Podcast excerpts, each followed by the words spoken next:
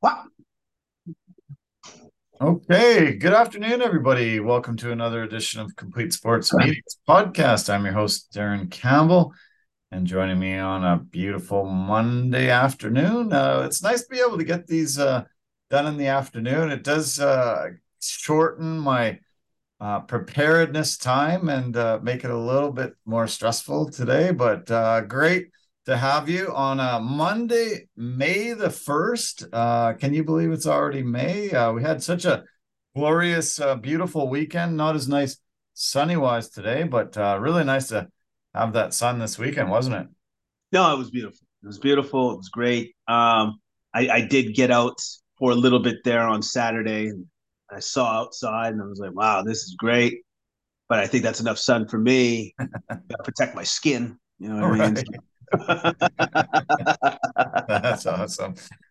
What did you get up to? What did you? Um. Well, um, just uh, hanging out with some friends, and uh, yeah, just you know, we just yeah, it was pretty chill. Mostly, uh, you know, I can think of sports. You know, watched a ton of sports. Um, uh, it was nice that uh, you know we were able to finally see some series wrap up in the NBA, uh, some actual series start, uh, cup game ones, and um, UFC. Uh, I saw some uh, bare knuckle fighting, which was pretty good actually. Um, watched a lot of hockey. There was game sevens uh, littering the weekend. Tons of great, incredible games there, and I love this time of year when the NBA playoffs and the NHL playoffs are neck and neck, and there's so many games that mean something, especially when it comes down to a game seven in a series. You know, there's just nothing better in North American sports to watch a game seven and you know know it's do or die for each team and uh, usually see some really epic battles. That game yesterday between Golden State and Sacramento, uh, you know, it was neck and neck for a while until Steph just uh, put his foot on the gas and just absolutely torched them.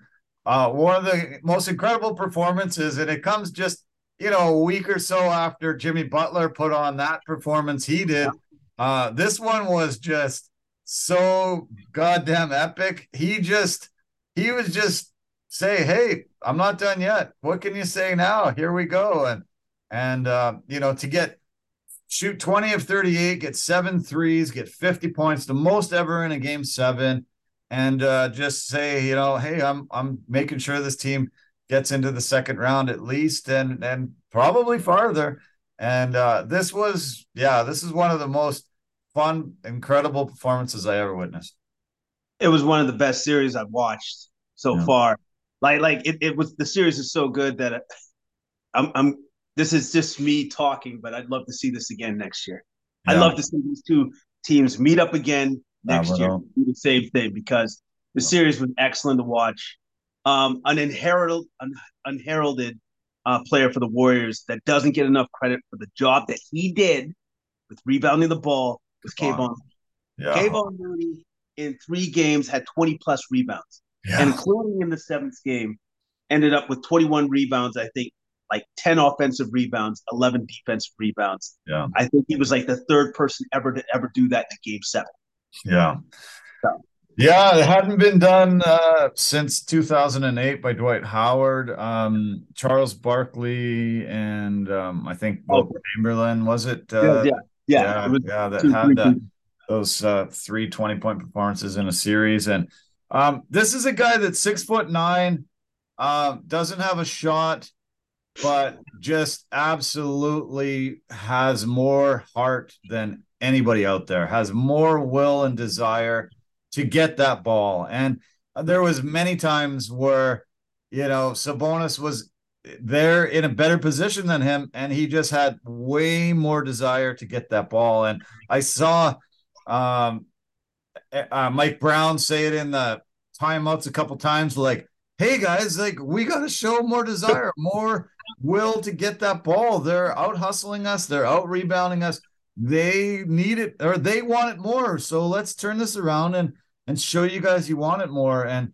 Kevon just ripped the heart out of them so many times where they thought they had the rebound and he just completely came and took it away from them on free throw misses, on really contested shots. He was in there.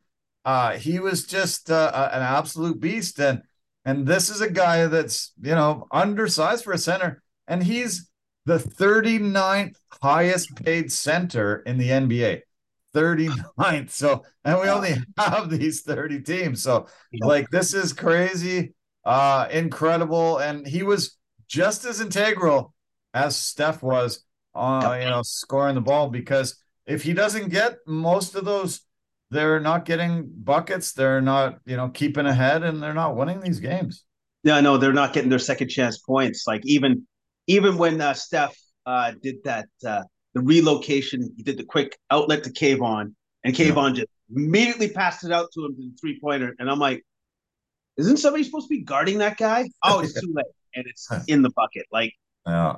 There's one thing I was just watching uh, Reggie Miller talking about giving obviously Stephen Curry his flowers on Dan Patrick show. Nice. He said something that was actually pretty poignant, which is you have to remember he took 38 shots. Yeah. 20 38. Do you have any idea how much work that is to do that? Yeah. How much supreme shape he has to be in to get up 40 quality shots. Yeah. Yeah. Pretty much. Yeah. And you forget about that, that he yeah. is in that good of shape to do that for the course of the game.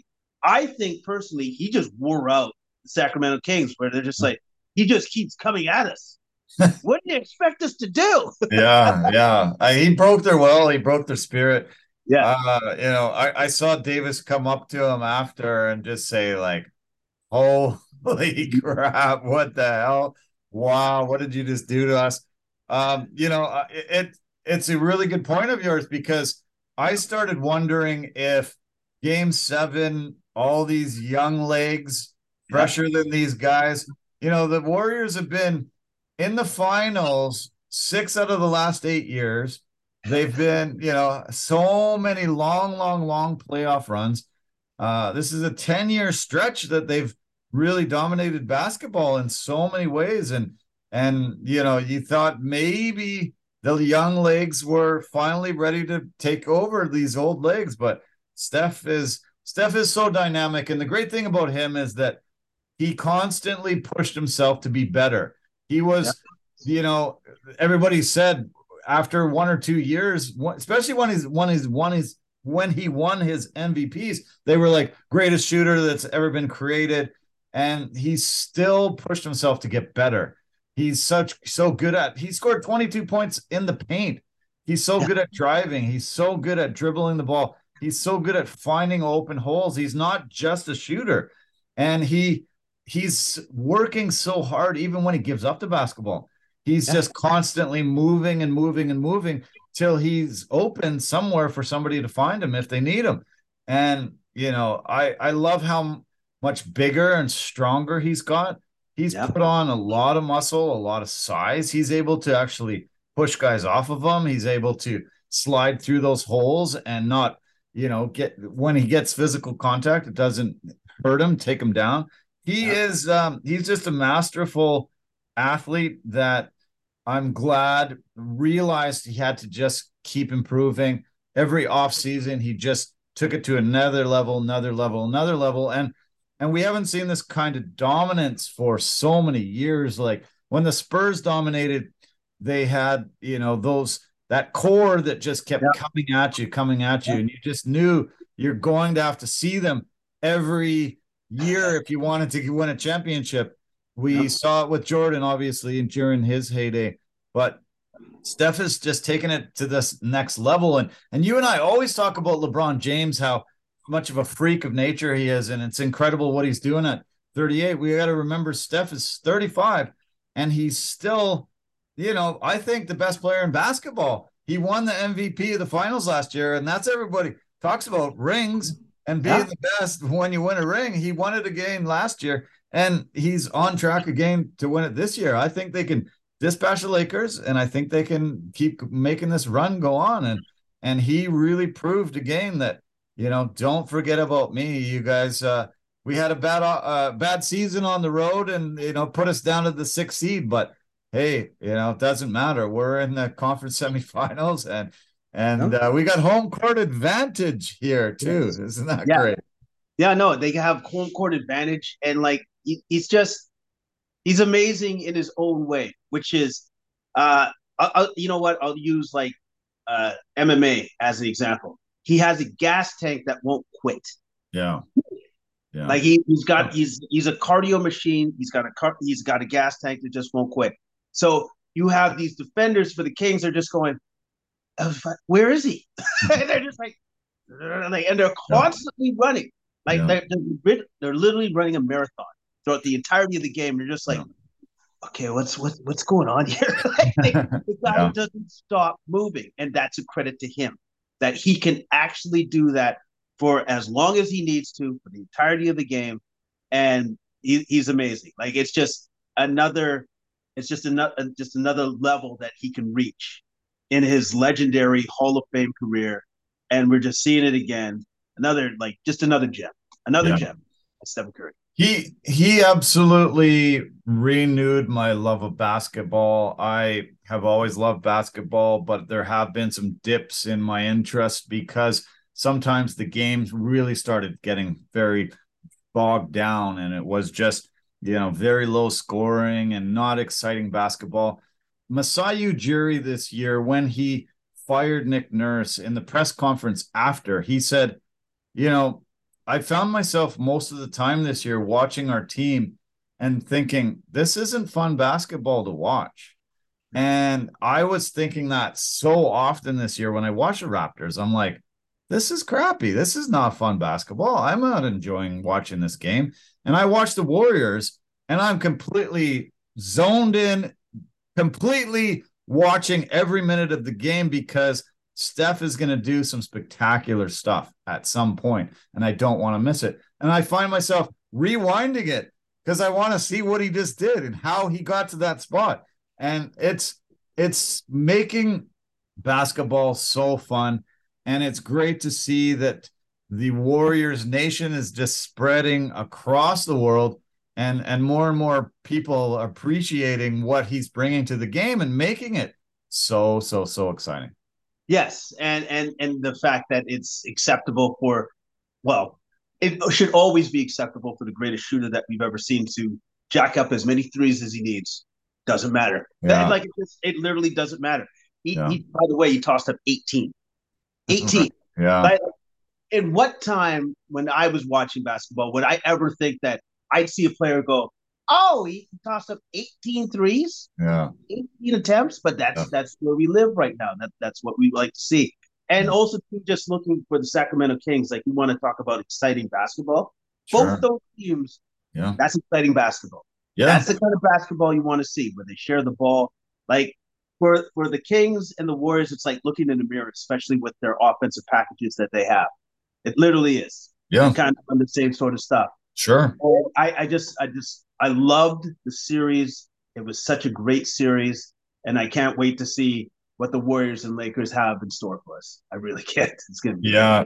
I I you know yeah I I do see the Kings um molding themselves after the Warriors and and trying to you know develop a team like that. Why wouldn't you? Because look at the success and look at how basketball's going after the Warriors came and changed the game.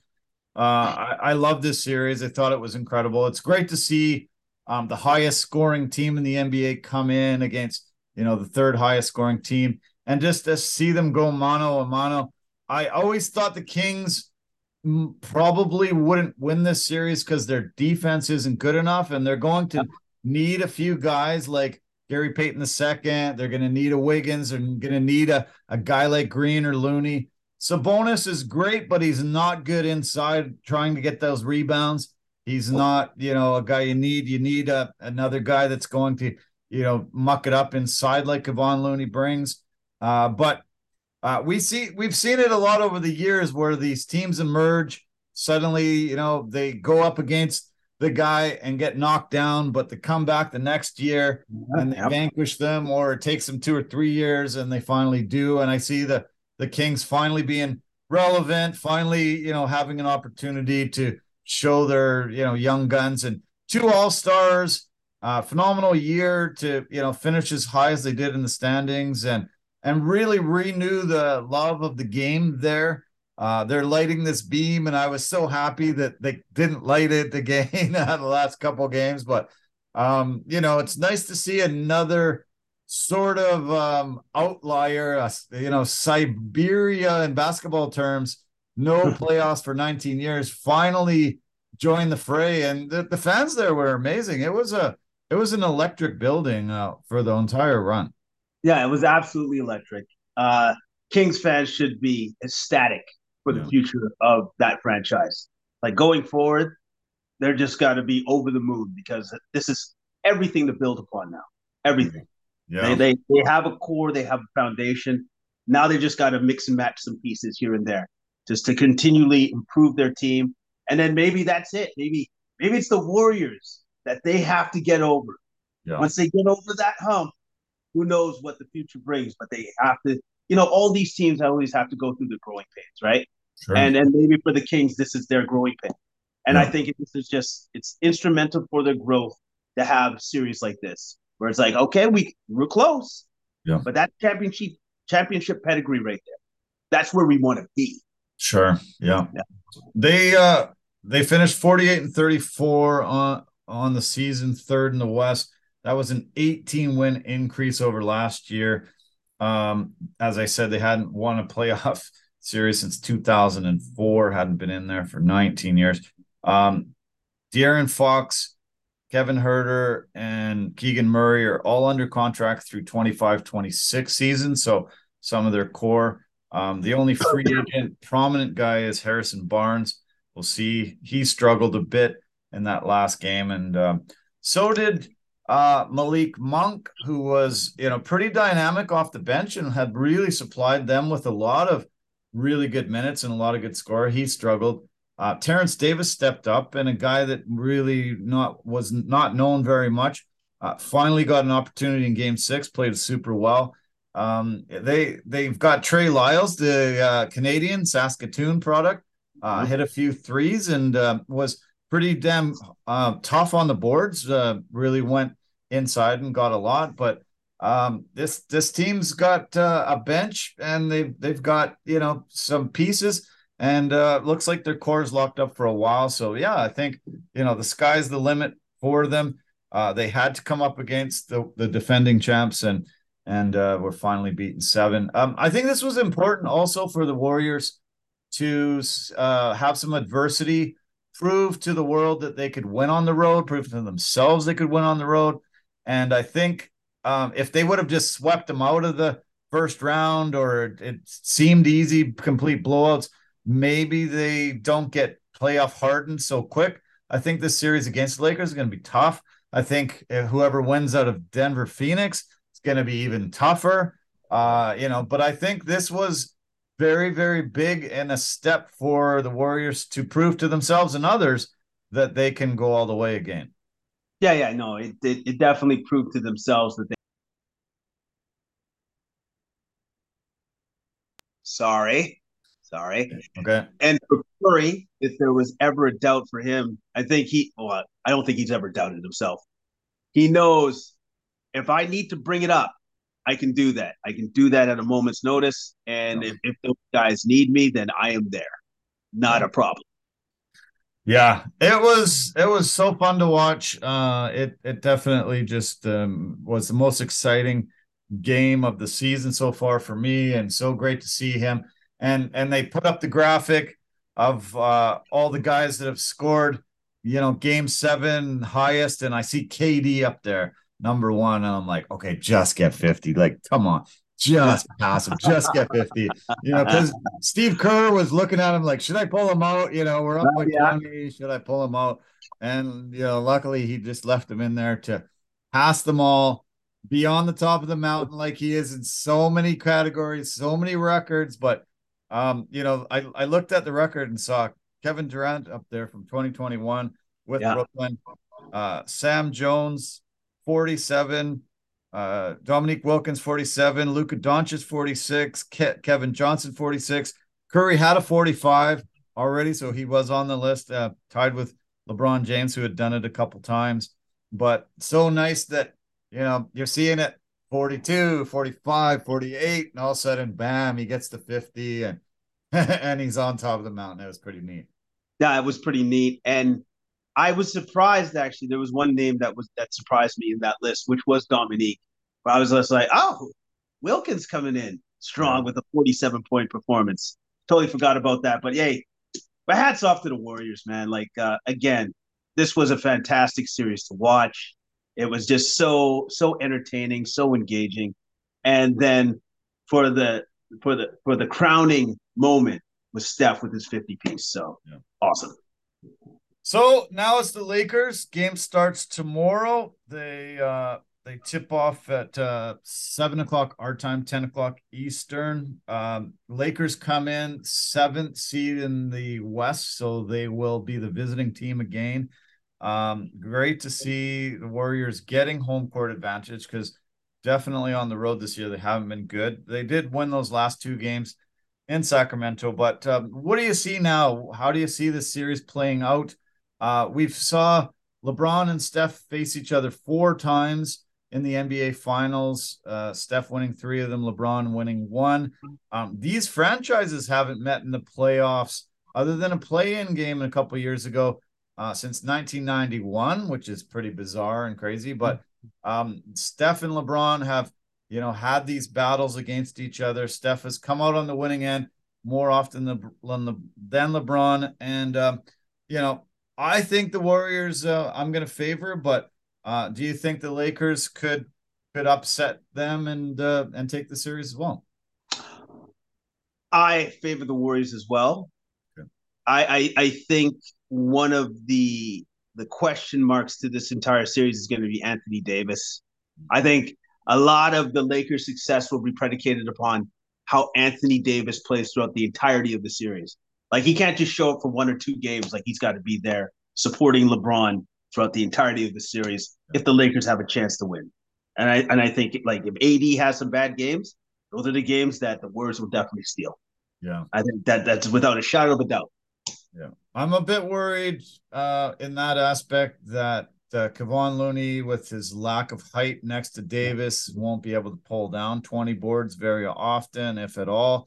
Uh, if if Davis plays a, a, maximum amount of minutes and stays healthy, uh, he has that you know height advantage, and I think he has the ability to pull down a ton of rebounds himself. So that advantage that the Warriors had against the Kings won't be there uh, against um, the Lakers. But um, I think LeBron's uh, LeBron has a lot of amazing um, attributes and a lot of things that give him a big advantages, but I don't think his attributes give him an advantage against a lot of the shooters that the Warriors can employ.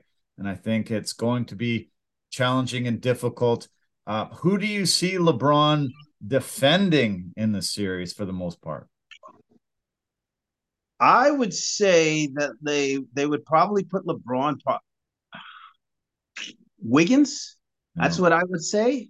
Wiggins, but they, are going to do a lot of switching anyways. So mm. like I, I think look, I think they're they're going to try to keep LeBron in the key so as a a presence to block shots for anybody driving along with Anthony Davis because he can do that too when mm. he's totally engaged on the defensive end. It doesn't happen all the time now because of his age and because of the fact that he pulls back a little bit to sit, conserve something for the end of the game, right? So I would say, yeah, uh, but I, I, think he's going to float a lot too as well.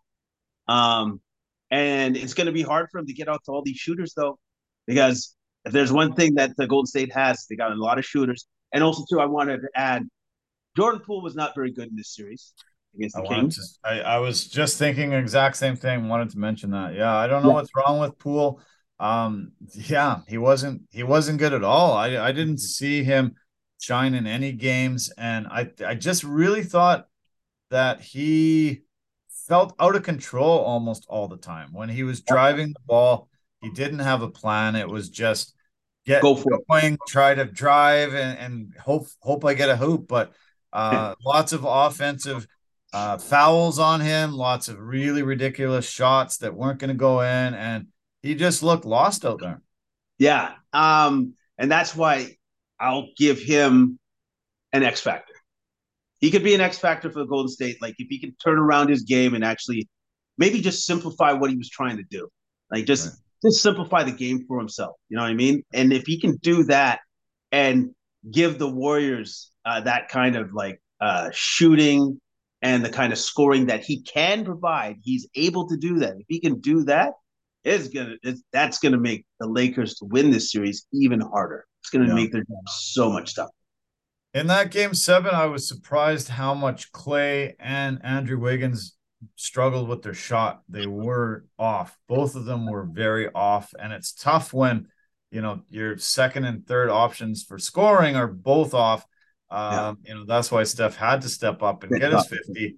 Um, I think Wiggins has had an okay series. Uh, you know, I thought really good defensively. He seems still off from that maybe that long layoff and just not being sharp.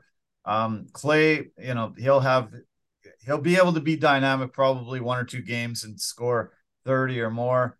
But um, we need Wiggins for sure to, you know, just get that little bit more sharper on the offensive end. Yeah, yeah, it, it, consistency, yeah. right? Like you know, like they just need that consistency from him because Stephen Curry is going to do Stephen Curry cool stuff, right? And then also too, if Thompson could be more consistent instead of having these sporadic, like one, two, or three games where he scores 30. If he could be more consistent throughout the entirety of the series, that would help up Curry quite a bit. Yeah. I was um, a little surprised that uh, we saw Draymond back in the starting lineup in game seven after coming off the bench in game five and game six. Um, do you see uh, them switching it up maybe after a loss, trying to bring Draymond off the the bench again, or do you just think Steve Kerr is just going to roll out those those five guys uh, consistently every game?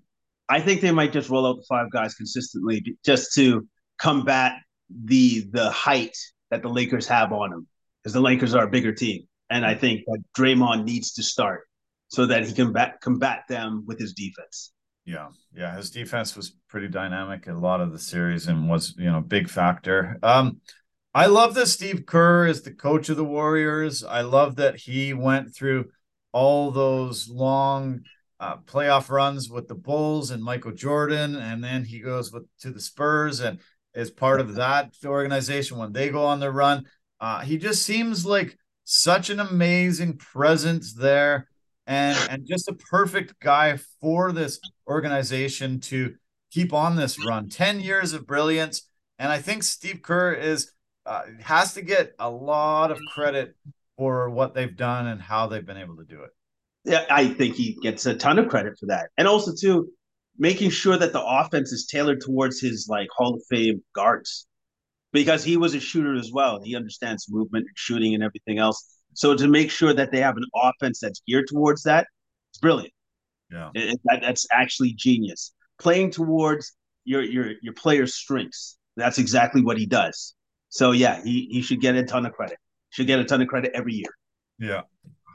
Um, okay, why don't we uh, switch to the other matchup in the West? Uh, we've seen one game between the uh, Denver Nuggets and the Phoenix Suns. Uh, basically, Jamal Murray became the bubble Murray again and was able to just really be that dynamic. Uh, anytime Phoenix started making a run towards uh, making this game close. Jamal just took the ball and scored at will. Uh, was super dynamic and one, the main reason why Denver got uh, victory number one in the opening game. Yeah, uh, Jamal Murray was amazing. 34 points, five rebounds, nine assists. He did it all. He scored at all levels. And uh, Jokic, as a partner, makes it easier for him because that guy can just, he just, he's, he's a savant when it comes to passing the uh, passing the basketball. So, and Jokic had a great game as well: 24 points, 19 rebounds, five five assists.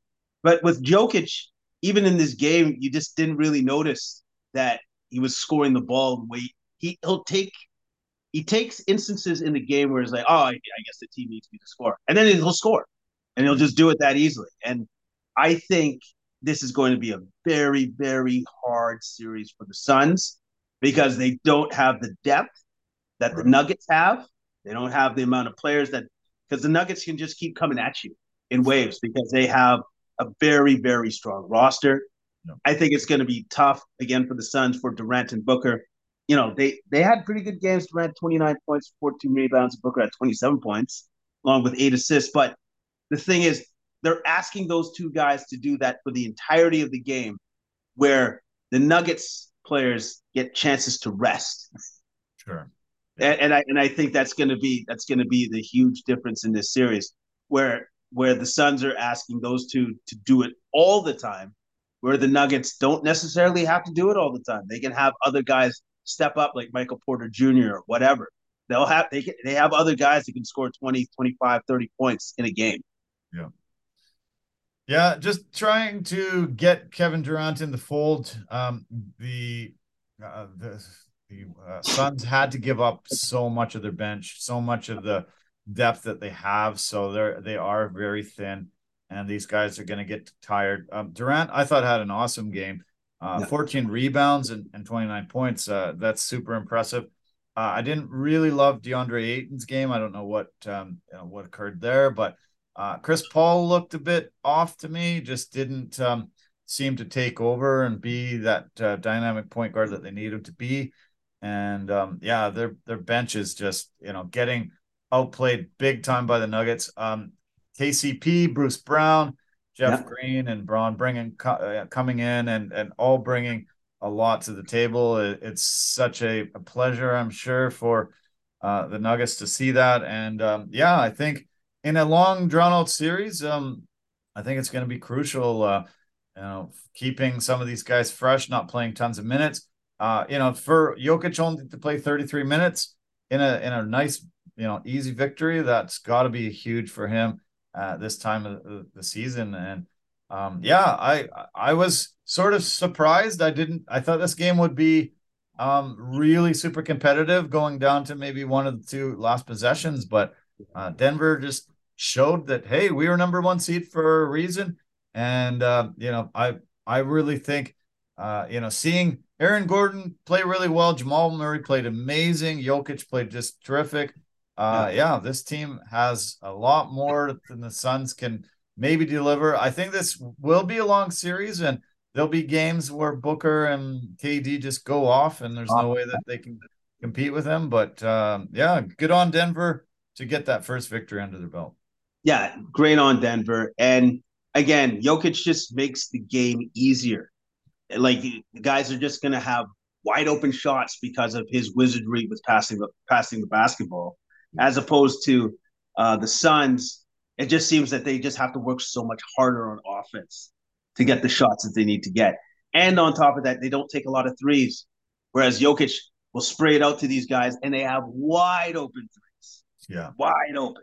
Yeah. And that's another big difference in this. That's going to be a big difference in this series. Yeah, I, I, think that's you know one of the main reasons I think that a lot of voters uh, voted MVP for Jokic the last two years is just his diversity, just his his, his ability to not only score and rebound, but uh, you know just be such a facilitator and playmaker and and give those wide open looks to his guards and his and his forwards. And yeah, this was this was a, a, you know very interesting game. But game one, game two goes tonight, uh, seven o'clock tip off here on the west coast, ten o'clock on in the east. Um, man, I'm glad I don't uh, live in the east. Every time I hear about those late starts, uh, no. I, I, would be sleeping until noon every day and staying up till uh, the wee hours of the morning. Uh, oh, maybe I still do that, but uh, but, but um, yeah, imagine having your uh, basketball game starting at 10 o'clock, the UFC starting at 10 o'clock. Like that's not that's not great, is it? No, that's a little rough, man. It's a little rough, especially if if you're looking at the clock going, oh man, I do have to go to work tomorrow. This is gonna suck. yeah. Yeah. Um, okay, let's switch to the East here. Um, we have one game tonight, Boston Philly. Uh, let's get to that in a second. Uh, tip off is four o'clock here, about an hour away from where we sit. And uh, but we've had one game in the Miami New York series. Uh, Miami came in uh, out of the play-in, first team to emerge from the play-in and get a, a playoff berth, knocking off the Milwaukee Bucks in five games after Jimmy Butler just went incredibly off and just was able to just will this team to victory goes into New York, Madison Square Garden, rabid crowd, tons of celebrities there. and ripped the heart out of the Knicks fans right away with a another victory. Uh, he didn't have um, you know one of those super incredible 40 50 pointers but uh, was just a solid presence able to really be there for the team and get a big win in game one in msg yes uh, he got a big win and he was the leading scorer on the heat 25 points 11 rebounds 4 assists he, he didn't need to do all of what he had to do in the previous series for this at least for this game yeah and uh, he had support from his backcourt and that was the, the other thing that really stood out to me was that uh, Gabe Vincent, Kyle Lowry outplayed the backcourt uh, of of the Knicks. Yeah. They were better. They were better than them. Even though Brunson had 25 points and along go along with seven assists, the Kyle Lowry 18 points, five rebounds, six assists. Gabe Vincent 20 points, two rebounds, five assists. I will say this: if that consistently happens throughout the course of this uh, play playoffs between the Heat and the Knicks, if the Heat guards can outplay the Knicks guards, the Knicks will lose this series. Yeah. I'll say that right now. They are yeah. going to lose the series if that continues to happen. Jalen Brunson uh, in the post um, post uh, game press conference, he took the blame upon himself. He said he absolutely played horrible. I, I didn't think he played super bad, but he really uh, took it hard. Uh, he was 25, 5 and 7, seven assists. And um, uh, but you're right. They their backcourt did get outplayed. Uh, Gabe Vincent going from an undrafted guy had to fight his way through the G League and get him get himself into the league. Uh, being uh, basically a, a scorer first in his entire career before stepping into Miami, was able to really, um, yeah, just be the guy there, and it was super impressive. Um, Kyle Lowry having to adjust to a new role lately, coming off the bench, but bringing a, a lot when he does come off the bench. Uh, it's great to see the 37 year old still be able to bring it and and uh, do do really well when he gets his minutes. And um, yeah, this was huge for Miami. Uh, New York had a ton of momentum going in, home court advantage, and uh, not Jimmy Butler didn't have to put up 30, 40, 50 points. Uh, this was big. The only worry I guess I have now is how badly is Jimmy Butler's ankle, ankle. after rolling it um, near the end of the game, about five minutes left. He played most of the rest of the game, but he looked hobbled. Obviously, uh, you know, we've both rolled ankles and they swell up on you. They feel worse the next day, even two days later, they feel even worse than that. Um, we've seen Julius Randle have to miss this game because he rolled his ankle. Um, this will be very, very, very tough on Miami if Jimmy has to miss any time. Yeah, because if Jimmy has to miss any time, like that, that's going to be almost impossible for them to win that game without him. Like I think he's integral to everything that they like absolutely everything. So it's going to be very, very hard for them to to win without Jimmy Butler. Uh, it, will be interesting to see for the next game if Jimmy Butler will be available, if he'll play, um, and also too going forward, whenever Julius Randle will come back to the team, that's another question mark because clearly to me they need all of their guns to go, and they need Julius Randle back in the lineup yeah. for the Knicks to be successful. The only uh, thing that I noticed was there's a long stretch between game two and game three. Uh, they've already wrestled home court advantage away from New York. So if they rest him, uh, their third game is not till Saturday. They play tomorrow, 4:30 tip, but they don't play again until Saturday back in Miami. So um, that if they do decide, uh, give them some time, make it heal 100 percent uh, if we lose, we got to split. We're going home. Yeah. Um, yeah, that's quite a nice long stretch for him before game three. Yeah, and that works both ways. That would go for Julius Randle and for Butler. So yeah. for them to have that much time off, that hey, that that would be invaluable. So that we might see that. We might yeah. see that. Um, I think Julius Randle struggled in that first round, but I think he is important and integral to this team having the success and being able to to beat a, a very deep Heat Heat team. Yeah, no, I, I think he's definitely integral. I think he was slowed up because he was still dealing with that ankle injury because clearly I don't think it was completely healed. Yeah. And so I think it's whatever he can give you. Like whatever that guy can give you, I think it's still needed. I think the Knicks still need whatever he can give you. Yeah. Uh, Mitchell Robinson, uh, been a beast like Kevon Looney, we talked about mm-hmm. earlier, but holy crap, is his shot terrible. I can't believe how bad his free throw shots look. Uh, somebody like, come on, teach the guy how to shoot the ball a little bit. Like he's just he's just kind of like throwing it at the hoop, just hoping it's it has no arc on it. It's flat as hell. And it's one of the worst shots I've seen in years. Shaquille O'Neal comes to mind. I have a few other guys come to mind, but this is one terrible looking shot. Maybe he needs to incorporate the Mason Plumlee um, um, strategy, which is shoot left. shoot left. Yeah, because all of a sudden Plumlee started doing that and he shot over 70%. So maybe, maybe that's what he needs to do. He's like, right hand, can't do it. Let's go lefty. Yeah.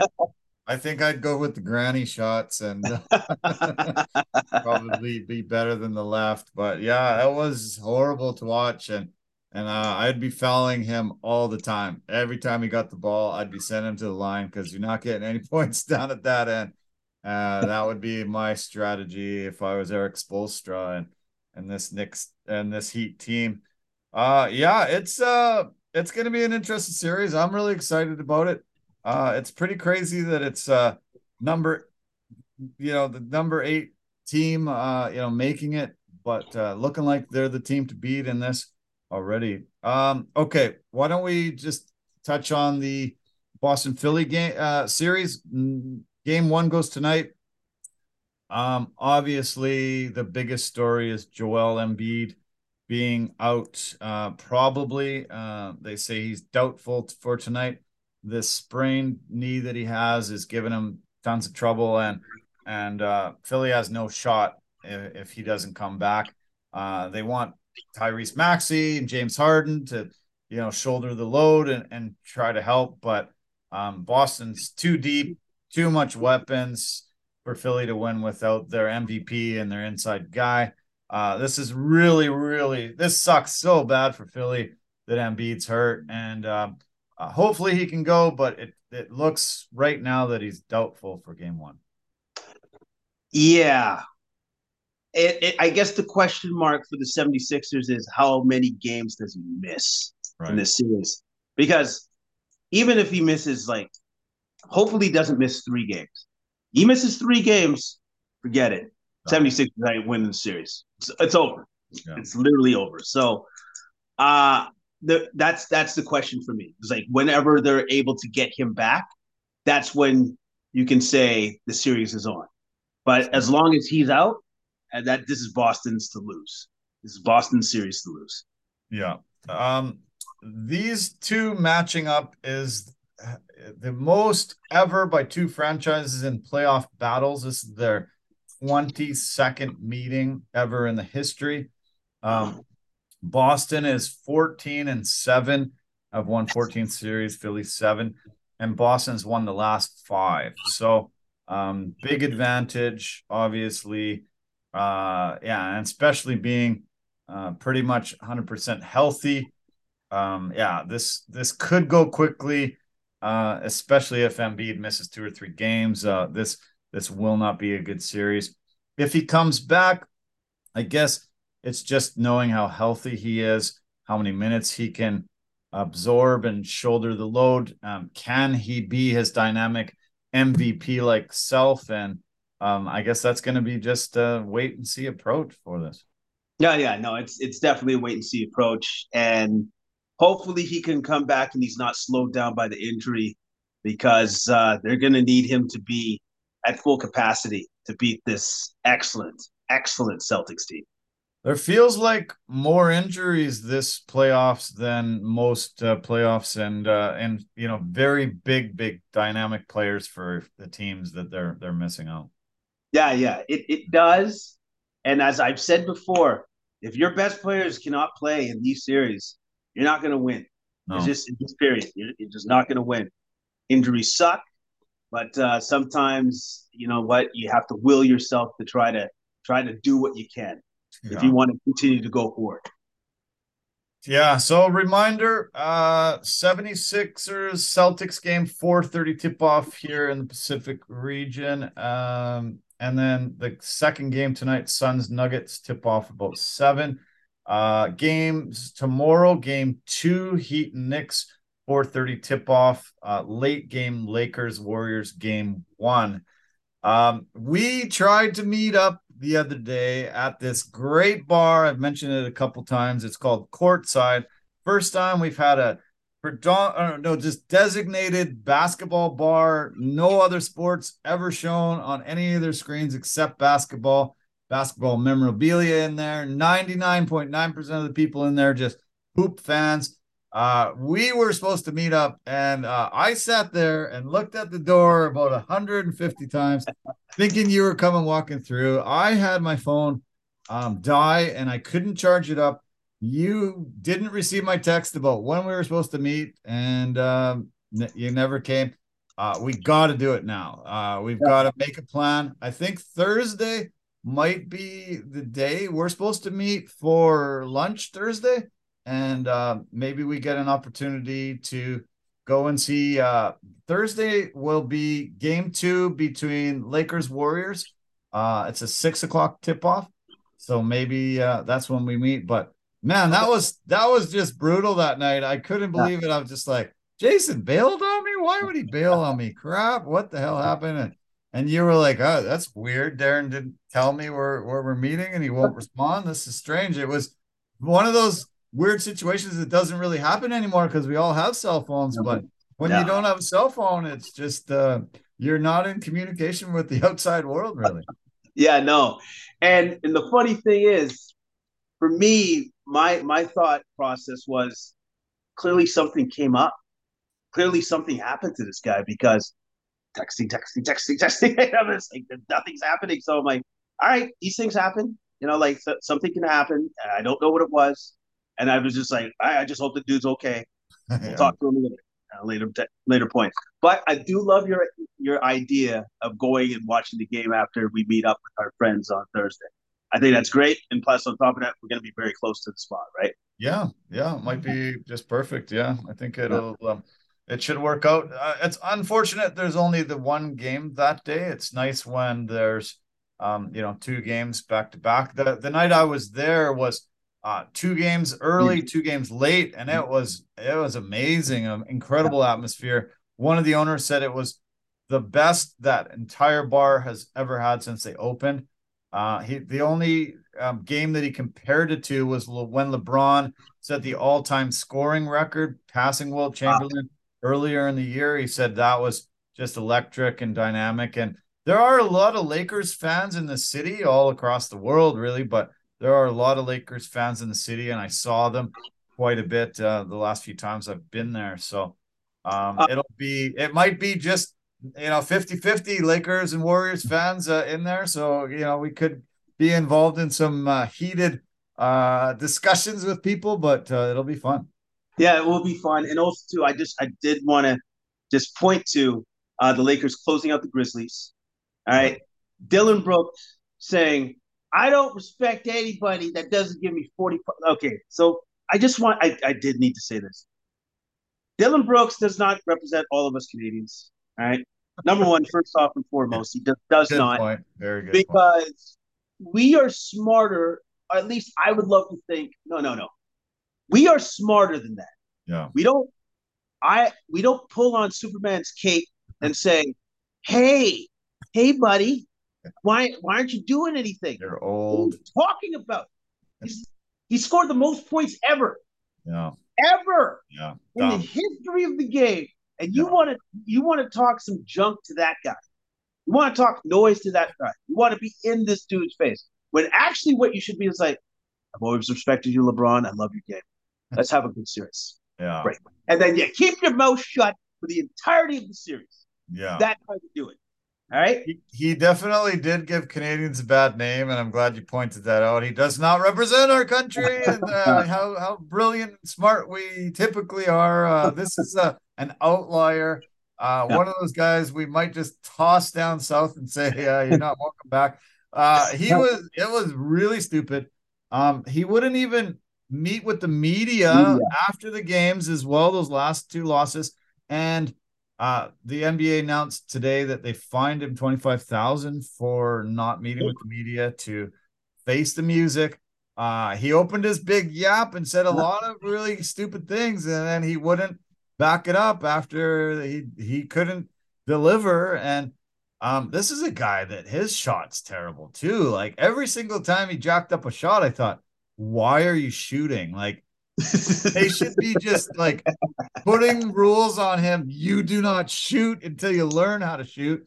He is one horrifically bad shooter. And um, yeah, he really screwed up and messed up this Grizzlies franchise that is a dynamic team, you know, like the the Kings, and you know, I can see them emerging. Uh Ja Morant's got to smarten up and get a lot smarter too. And uh this team, uh, you know, really made did a lot did a lot of dumb things, made a lot of bad decisions this year. None worse than Dillon Brooks tugging on Superman's cape and and uh yeah, making this horrifically stupid move. Uh, there was a lot of other guys he could have picked on, not LeBron. Not not LeBron, man. And also too, like you said all these things, so own up to it own instead up. of acting like a coward and yeah. hiding away from like your responsibilities of what you said. Yeah. Don't do that. Like if you want to talk, talk all you want, but also to be accountable for what you said. Yeah. Right? So yeah, that, that's all I got to say. And I, I love the fact that LeBron didn't wasn't even going to give Dillon Brooks any attention whatsoever. He's like, because I remember there was a post conference. They asked about Dillon Brooks. He goes, "Yeah, I'm not talking about that. Move on." Because like, yeah. and, and absolutely you should. You want to know why? Because I'm LeBron James. I don't care about him. Yeah, right. It doesn't affect me. I hear you. Yeah, yeah, it was it was great. Smart of LeBron. Uh, he is he's not only great, but he's also smart. Uses his yeah. brains unlike Dillon Brooks. And uh, yeah, good to see, good to see uh, guys like that get get what was coming to them. And uh, see you later. Go golfing. We'll see you next yeah. year. Uh, yeah, on and on and on off. Um, okay.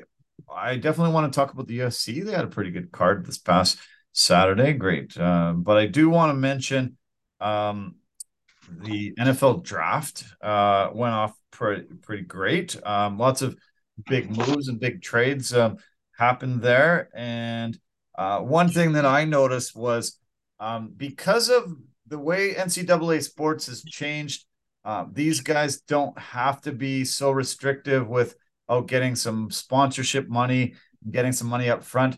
I could not believe the amount of massive chains around all the guys' necks, all the bling, all the crazy, crazy, crazy amount of money they're displaying as they're leaving their seat, going up to meet Roger Goodell, getting a hug, and then uh, you know standing there getting some pictures taken.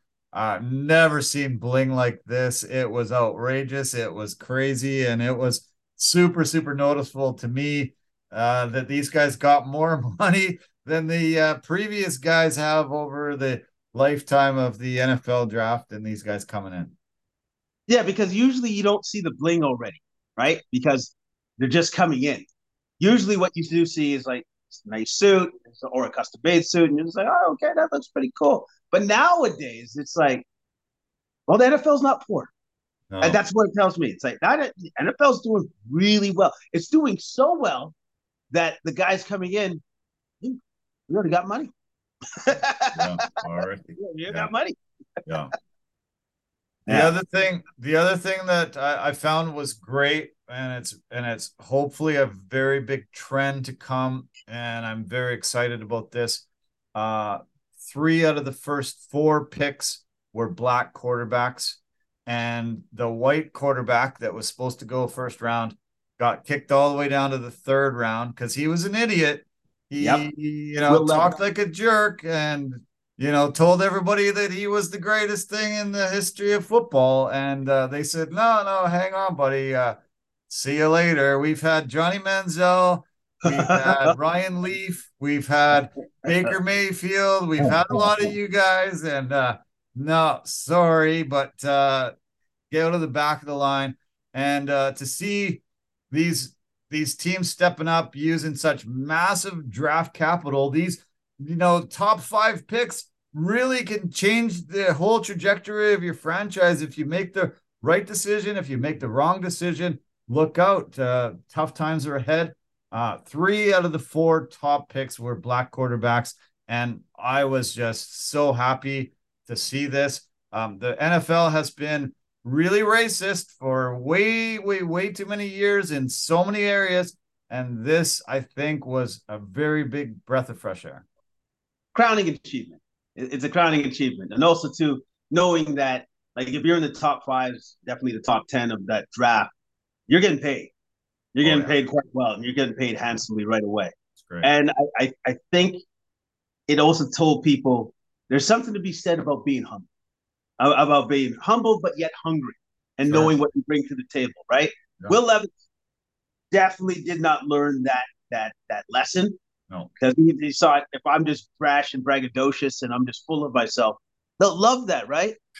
Oh wait, no, they don't. They they hated that actually. They yeah. they absolutely hated that part about me. So I, I I was I was so happy to see that happen and to see that that you know franchises are just like this. Our way of thinking is completely changed. These guys are good. They're gonna get your shot, right? And that's the way it should be. That's absolutely the way it should be. Yeah, and uh, Anthony Richardson, you know, being such a raw project, uh, just great to see somebody step up and say, you know, hey, uh, we can see this incredible athleticism. We can see so much upside, and we're going to work with him and you know be able to develop him uh, the way we we know we'll have success and and um, you know he didn't have to put in another two three four years to develop there they can develop him in house yeah. teach him the nfl game and you know eventually have a, a really dynamic quarterback that uh, will be with this franchise for you know decades probably and um yeah, it it was uh, great to watch the draft. Uh, I, I see a lot of uh, things changing, and uh, pretty cool that Kansas City got to host it. Uh, Kansas City had the Super Bowl victory game this year. Uh, just had a UFC event there a couple weeks back, and they showed up in full force again. Great to great to see an outdoor event like that with a covered, you know, covered tent in the front, but outdoor event. Uh, looked like you know, hundred thousand people were there. Uh, so many very very passionate fan groups were all over, and um, it was it's incredible how highly watched the NFL draft is and how big it is, and and I I find it so touching that it it's changing people's lives right in, in front of us immediately. These guys are realizing lifelong dreams their whole entire friends and family are surrounding them and uh, the hugs the tears the just absolute joy. It, it's it's pretty special. And uh, i'm glad it's become such a huge thing to watch on tv yeah it, it, it's special because all the sacrifice the hard work the blood the sweat and tears but not just like the players hard work the people that supported them throughout all that time. Yeah. That's also their blood, sweat, and tears as well, especially yeah. their parents or whoever raised oh. them, their guardians. Whoever those people are, hey, they get to celebrate just as hard as they do because we were there for that journey. We helped out. We got him to where he needed to be because this was a dream of theirs. They made it. They yeah. made it. And now, now the only thing that they have to actually focus on is get better. Yeah. All I gotta do get better. If I get better, I get paid more money. yeah. Yeah put in the work, put in the work, don't work. party. Um, actually, I did want to mention that um, James Harden has been receiving a lot of criticism because he went to Vegas and was partying his brains out and uh, got involved in some kind of scuffle. Um, there's he's he's named in a police report and uh, lots of weird video. Uh, one of him seemingly be seeming to be quite inebriated, talking to uh, somebody with a camera, and um, this was not a good look for a guy that you know is getting up in years and uh, should know better. And uh, just as you know, they're about to emerge on a playoff run. He's in Vegas partying his brains out and getting involved in crap like this. Um, another really poor example of a guy that's done a lot of things that uh, has made me shake my head over, and a lot of people questioning his decision making in his life, or or his commitment to the team. Because like pretty much what he's pull, maybe that makes sense now. That's why he wants to go to Houston because nobody cares about me if I'm on Houston. I can do whatever I want. Maybe. Right. Maybe. Or, or or or he's trying to pull a Rodman, but you know what Rodman had? If you don't, Michael Jordan and Scottie Pippen. So I, I don't know if you can just do that, James. I don't know if you can do that. Um, I, to me, it just that just screams a commitment thing. Like it's like, dude, do you, do you want to do this or not? Like, you can go party once this is all said and done. Yeah, yeah. But like, like wait another five weeks or two weeks or whatever. Two weeks or three weeks or whatever like, it is. Geez, you got months and months and months to get let loose and go off. Like, come on, you know, commit to your team, try to, you know, win, and uh, then there's, you know, lots of days to have your fun. Yeah, there's this, there's there's a ton of time for that. There's like there's a ton of time for that. But the fact that he just goes, no, I gotta do it now. I gotta do it now. You know, like I'm, I'm just gonna do it now. So um, it, I question that, yeah. and then also too because of that commitment, that or that lack of commitment.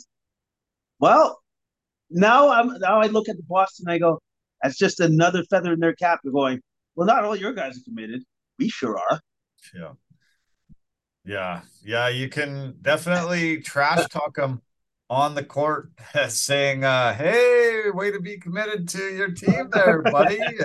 He's got nothing to say back. Yeah, yeah. It's uh yeah, it was it was weak and and and just you know, I I've questioned him many times over the years, him and Kyrie and KD, a lot of these guys, uh, you know, so much talent, so much to offer their teams, but uh, decision making, uh, things that they've done off the court and stuff, it's just show it's so frustrating because you know, if we were given these opportunities, I think we would work so, so, so hard at it and not, you know, screw up. But um, yeah, it's just constant. It's just constantly with some of these guys.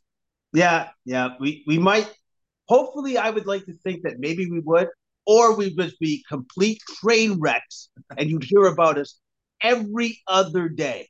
And the organization would be like, okay, man, I think we I think we gotta trade him.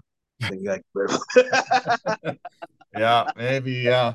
It depends, I guess, what time or you know how young we were. If I think if, you know it would have hit us at a certain age, yeah, we would have been train wrecks. But yeah. I think there's some yeah, there's some wisdom maybe uh, now that we have that we didn't have back then. So yeah, and especially if you you know you you grow up within this realm, right, of superstardom. Eventually, you should probably come to the realization of, okay, I'm in the playoffs, so I'm just gonna focus on, you know, basketball. Yeah, right. That's all I'm gonna do. Makes sense to me. yeah. Um, I do want to mention the Stanley Cup playoffs. I know you don't follow hockey very well, but uh, wow, what a weekend of playoffs! We had uh, some exciting, exciting games on Saturday.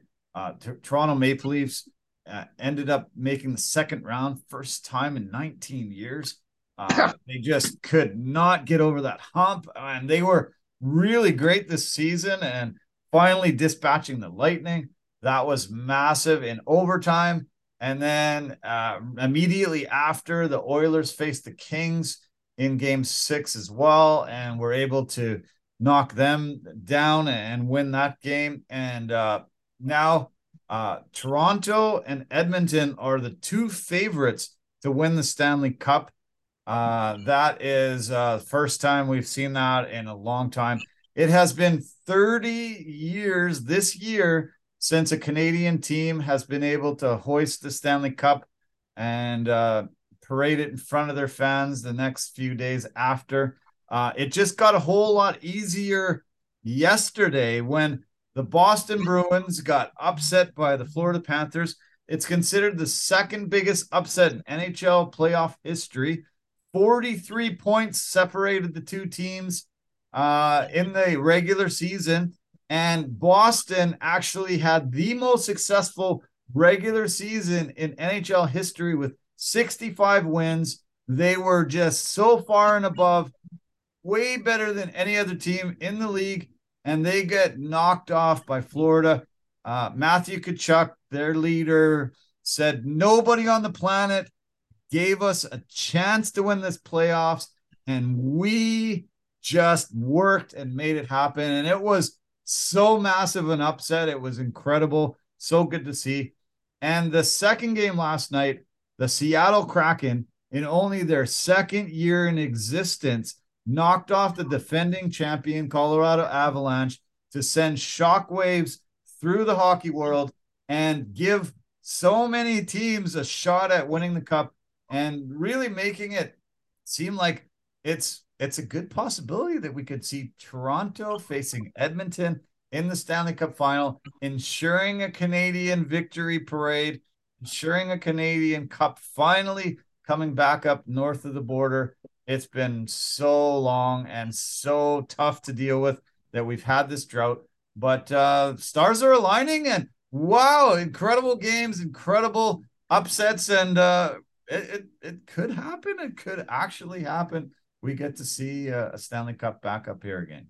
No, it, it it looks like it could definitely happen, and the fact that because of those massive upsets, it's kind of wide open for any. It, it's it's open for the taking for any team right now that's still left yeah. in the playoffs in hockey, yeah. which is awesome to see. And but it's even better the fact that you know we have two Canadian teams still in the hunt, yeah. so to speak, and the fact that Toronto actually got to the second round. Oh my God, the Maple Leafs actually got there. It only took 19 years. It might take another 19 years. Sorry, sorry about that. But hey, you're there now, and that's awesome. Way to go. Yeah. uh, as you know, I live close to the Regal Beagle, and it is our designated Toronto bar in the city. Uh, the roof blew off the place on Saturday when John Tavares, their captain, scored the uh, uh, series clinching victory in overtime, and uh, the place will be off the hook now that they finally made the second round. Uh, I talked to uh, some people there, and I, I, won't name names, but one of them is just like, I kind of like when the Leafs sort of lose because it gets too crazy and chaotic. you know, after seven games, it's like, oh, I need a break, but uh, they won't get a break.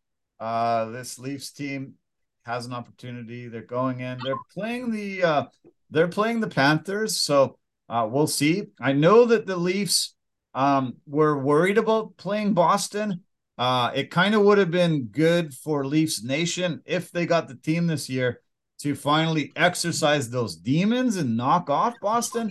But in you know, in all true sense, Florida is a better matchup and should be easier to advance farther uh, than Boston. But uh, they just knocked off the Giants, just like Miami knocked off Milwaukee eight, eight against one. This was an eight-one matchup like that, and uh, incredible, huge, massive upset. And but it'll be great uh, tomorrow. Game one, Panthers Leafs. Uh, go to the Regal Beagle. You'll you'll love it there. Got to show up super early and don't wear Panthers gear. You'd be in very big trouble.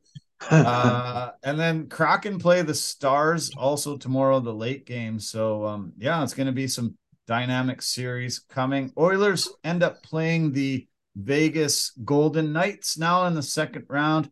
And uh, that game is on Wednesday. Time still to, to be determined.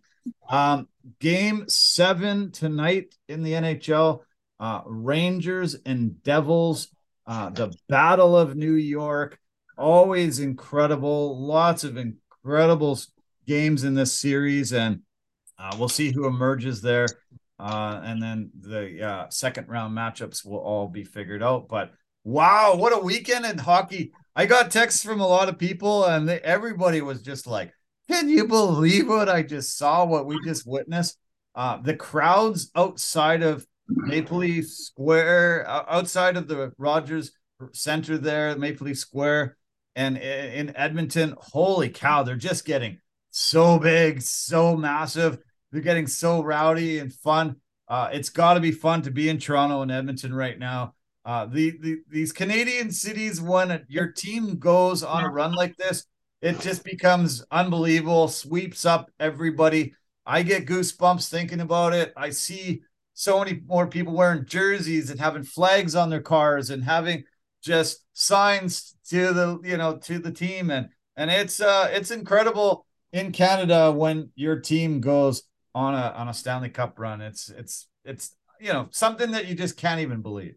Well, yeah, because the city's just energized. You can feel the energy in the city because everybody's pulling for the team. Everybody, everybody's pulling for them.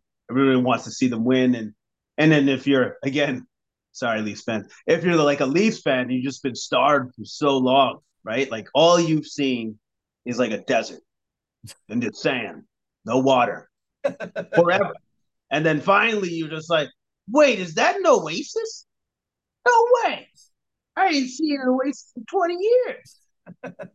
is that is that is that oh come on man is that that's real right and so yes they, they should be excited you should be excited and you should be pulling for your team because who knows when this happens again so and and then going to the oilers side of things you eventually that team was going to have to be good if you keep getting top draft picks for like years upon years upon years upon years on end like eventually something positive had to happen to the Edmonton Oilers. Yeah. This is this is the culmination know, they've, they've, they've suffered a lot, and uh, you know they've got the two top scorers in the NHL. You know, two of the most dynamic players, uh, and they've just you know haven't quite got there. Last year, coming up against Colorado, and Colorado being that dynamic and been able to knock them off. But uh, yeah, like fingers crossed, it would be just so incredible if it was Toronto against Edmonton and uh, you know, just it would electrify not only those two cities, but in Canada across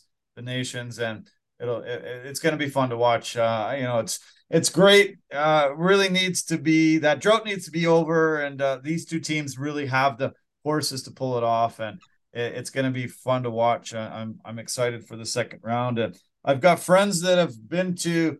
Um, former colleagues and friends that have been to both places and they're texting me little video clips and and you know uh, lots of stuff that's just been like how this is this is what it's all about and this is so great that i'm able to be here and I, I feel happy for them and i i wish i could just jump on a plane and fly back and forth to a lot of these series like i used to. It would be uh yeah very very fun and i love i i love Whyte street in edmonton when it goes off. Um the area downtown Toronto when uh, when either the Leafs or the Raptors do great. Uh, it's just it's just so fun, and it really makes you be proud of your city, be proud of your team, and and really happy that you're in that midst while they're having that success.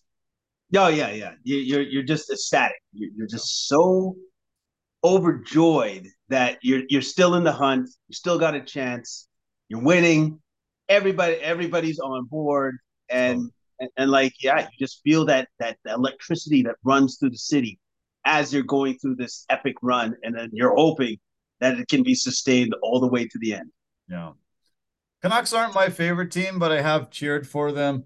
Uh, unfortunately, for fifty freaking years, and, uh, I I uh, I just I just ah I just hate that organization. Uh, Seattle comes in in their second year make the playoffs and go to the second round. Uh, Canucks can't figure it out over the past 10 years. Uh, this is it's just it's another real knife in the heart that Seattle could come in and and already be great, much greater than the Canucks. And we've had this many years to figure it out, and we can't still. It's just like I'm I just honestly feel like never giving them another minute of my time because it's just unbelievable that they can be this bad. And other teams are showing them examples of, hey, hey, what do you mean? This is easy. We can do this. We can't make the playoffs. Why? We did two years. Oh, easy enough. Yeah. It it's frustrating, very frustrating. Uh, yeah, of course, because I, I think for the Canucks, what they lack the most is direction. And like, it just doesn't seem like they have proper direction. The ownership doesn't know exactly what they want to do. They're just not solidified and or they're not unified in thought about where the team should be, what the team needs, all of those things. Yeah. So, yeah. Okay. Hockey to bed now. Game seven tonight. Enjoy it. Uh, let's talk about the UFC. They had a card at the UFC Apex. Uh, a fight that was supposed to happen a couple weeks ago got postponed, became the main event. Uh, we had uh, Ricky Simón and Song Yadong. Uh, this was the number eight fighter in the bantamweight division against the number 10 fighter in the bantamweight division. Uh, Simón came in on a five fight win streak, second most takedowns in the division's history, had a two inch reach advantage, had um, a lot of things going for him that seemed like this was going to be a, a really incredibly super tight fight. It Wasn't. really was not. Uh, Song Yadong at 25 years old is the new up and coming prospect that you better keep your eyes on. This guy is incredibly athletic, incredibly fit, and incredible pace, and uh, is just superior to Simón this night for sure. And got the really, really big victory, avenging his coach's defeat over Ricky's uh, defeat at the hands of Ricky Simón years ago. And uh, this is the new face of Alpha Male and uh, a big, big, big win in the main event. Huge win. Um, for Song, uh, the keys to his victory was the fact that he was able to stuff, stifle Simón's grappling. Simón couldn't get him to, down to the mat. Like I thought his takedown defense was excellent. And when he did get him down to the mat, popped back up immediately. Immediately. Couldn't yeah. keep him down. And the fact that Song, after he got Simón's timing, knew what he was capable of in the striking department. He wasn't afraid of what was coming back at him. No, because what Simón was trying to do was always set up for the takedown, so he wasn't striking to hurt. He was striking to take to set up the takedown. Where right. Song goes, oh, okay, so I don't have to worry about what's coming at me. I'm just going to come forward and come at you. Sure. And that's what he did with his superior boxing. And eventually just kept whittling down Simón and whittling down Simón every round get getting to him, kept hurting him, yep. and then eventually in that fifth round, put him put him away with that left hook, dropped him, ground and pound finish. It was an excellent win by uh, by Song, very dominating win as far as I'm concerned. Yeah, no, if first round was close, I thought, but after that, Song was, um, you know, just so superior and um, yeah, proved that he's the one on the on the rise up. Um, this is a, a division that's getting a lot of attention right now. The bantamweights, um, obviously Aljamain Sterling next weekend. Uh, we're going to preview that in a sec. Facing off against Henry Cejudo for the belt. Uh, you've got great fighters. Uh, number one contender right now is Merab Dvalishvili. Number two, Sean O'Malley, Corey Sandhagen, Petr Yan, Marlon Vera. That's top five.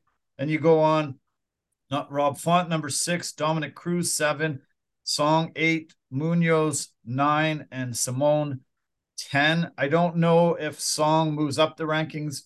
I don't know about that beating the number 10 guy, but um, Dominick Cruz was at the fight, commentating on this fight. Maybe that's his next opponent.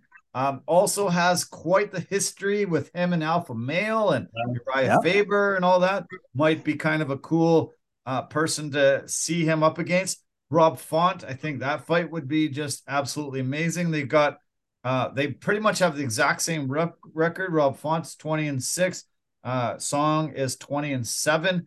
Uh, so pretty, pretty great um, numbers there. Uh, he could go up even farther, possibly. Marlon Chito Vera, uh, you know, at five, that might be might be something we look at. But um, yeah, it uh, was super, super impressive. And I think Song just should look up the rankings now instead of taking a fight down the rankings. I think he should get a top five, six guy.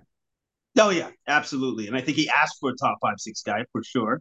Yeah. And yeah, he if I'm Song, if I'm a part of his management, you're not taking anybody below you anymore. Only up. That, that's that's the only fights that he should be looking at, only up because he's on his way to getting himself a title shot if he keep can he, if he continues to keep winning. Yeah, yeah. I was actually kind of surprised that he did go down uh, for this, so it, it kind of um, you know was good on him that he was able to um, you know get the victory and and uh, yeah didn't did not have to move down the rankings, but um, Simón, you know, as I said, on a five fight winning streak, looking super great coming in. uh, has fought a lot of really tough guys. And um, but Song, uh, 25 years old, looking like incredible. Uh, yeah, career trajectory. Um, went into alpha male at uh, 18 years old. Didn't speak English. Moved his family all the way from China.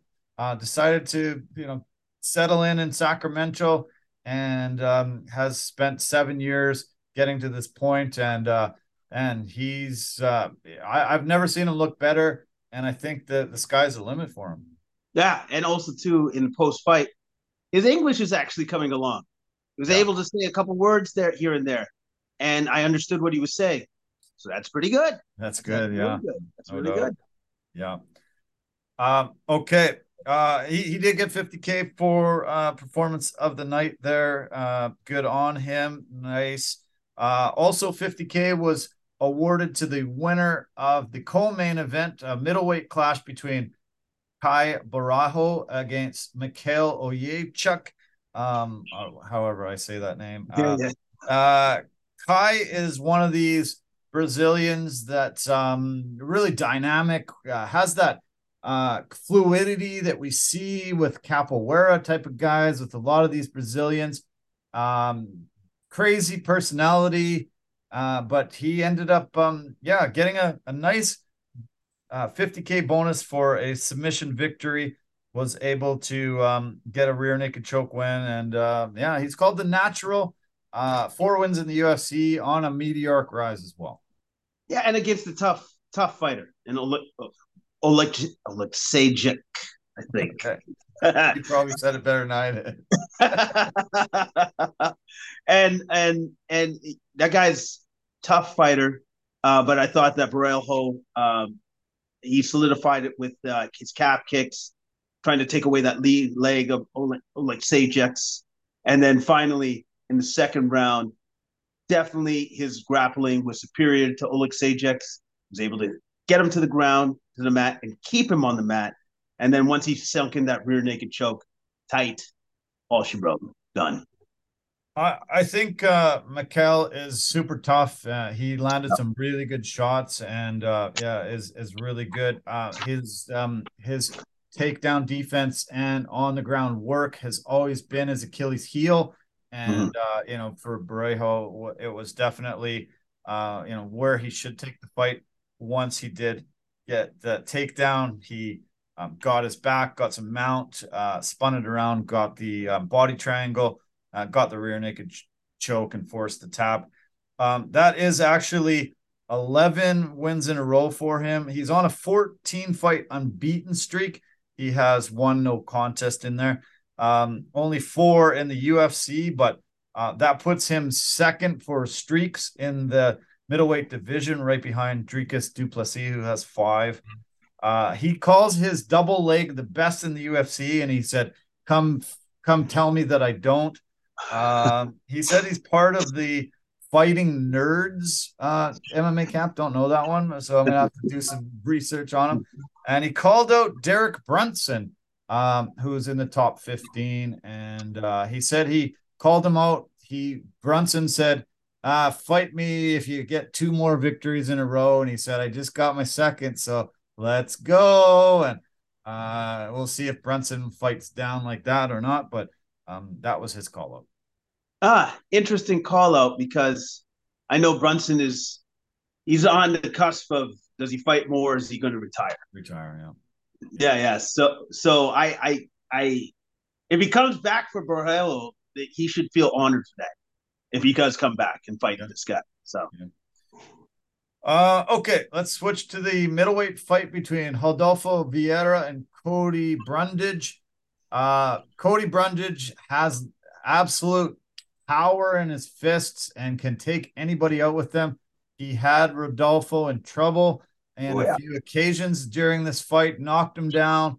Uh, but another guy that you don't want to go to the ground with a Brazilian specialty, and BJJ was able to also uh, get the takedown. He ended up getting a triangle choke and uh, forced a tap from Brundage, getting the victory. Uh, Brundage, uh, yeah, just was overmatched on the ground. Uh, just couldn't finish that fight. on the feet and uh, took the loss. Vieira got 50K as well for the big win. He was close. Brundage was close to finishing this fight on his feet. He came out like a house on fire in the first round and just yeah. tried to starch him and almost got it done. I give Vieira a lot of credit. He weathered the storm. Yeah. He survived that first round because that's exactly how he what he had to do. He had to survive that first round. And then the second round, he took it to where he's best, took him down to the ground, and then Brundage was in all sorts of trouble once he got down there. He was just like, uh oh, this is not going to go well for me. And when he sunk in that arm triangle choke, Brundage actually spun away and was out of it, but he had to give up his back. But yeah. then he did the wrong thing and he spun back into the arm triangle choke yeah. and then got choked out. So, yeah, good win by Vieira. Yeah, very good win by Vieira. That's uh, eight submission victories for him out of nine wins. Uh, eight submissions, one KO, all finishes for Vieira. That was his first win in two years, though. He's had all sorts of injuries, all sorts of fights got canceled. He said uh, it was a tough two years not having a victory in the octagon, but um, he was excited. He is a physical specimen, and uh, you do not want to grapple with him. He is incredible on the on the ground. And uh, I do like when it's striker grappler. I don't love it when the grappler wins, but uh, you know I like the striker versus grappler. And this was styles make fights. Uh, you know this was a perfect matchup. Um, unfortunately, quite often, uh, if the you know if that gra- if that striker goes to the ground, he's yeah. usually done, and that was the case in this one for sure. Yeah, yeah, that was definitely the case because it, it's just it's not where their strength lies. And, and, and unfortunately for Brundage, he got very close to taking Vieira out in the first round, but it didn't happen for him. And then that was his downfall. Yeah, yeah. Um, okay. Uh, we had Julian Juicy J Erosa fighting a brand new guy in the UFC, making his UFC debut, Fernando Padilla. Uh, Padilla is out of Mexico. Erosa is our guy from uh, Yakima, Washington, originally, just south of the border here. Uh, Erosa has um, the third most appearances in the featherweight division at 40. This was his 40th fight. Um, Darren Elkins right behind him at 38. We had we have a, a couple of incredible guys that um, this this is a guy that has massive, massive experience the guy that's making his UFC debut. Uh, another kind of cool matchup that the matchmakers put together, and uh, Erosa didn't last long. Padilla was just incredible with his accuracy, combos that were just just constantly pushing Erosa back. Uh, obviously, early stoppage, but um, I didn't see any different outcome if this lasts long. I'm usually never happy with a stoppage that ends too early, but Jesus, like the accuracy with Padilla, uh, there was nothing that Erosa was going to be able to do to uh, maintain his ability to continue this fight. Yeah, I, I actually had that written down. Was it too quick a stoppage? And the only thing I could think of was Padilla was just going to hurt Erosa more, and then it would have just been a legitimate stoppage. Right. That that was that was literally the only difference. Like yeah. Erosa was not going to win that fight at that point in time. Yeah. He got stunned, he got dropped.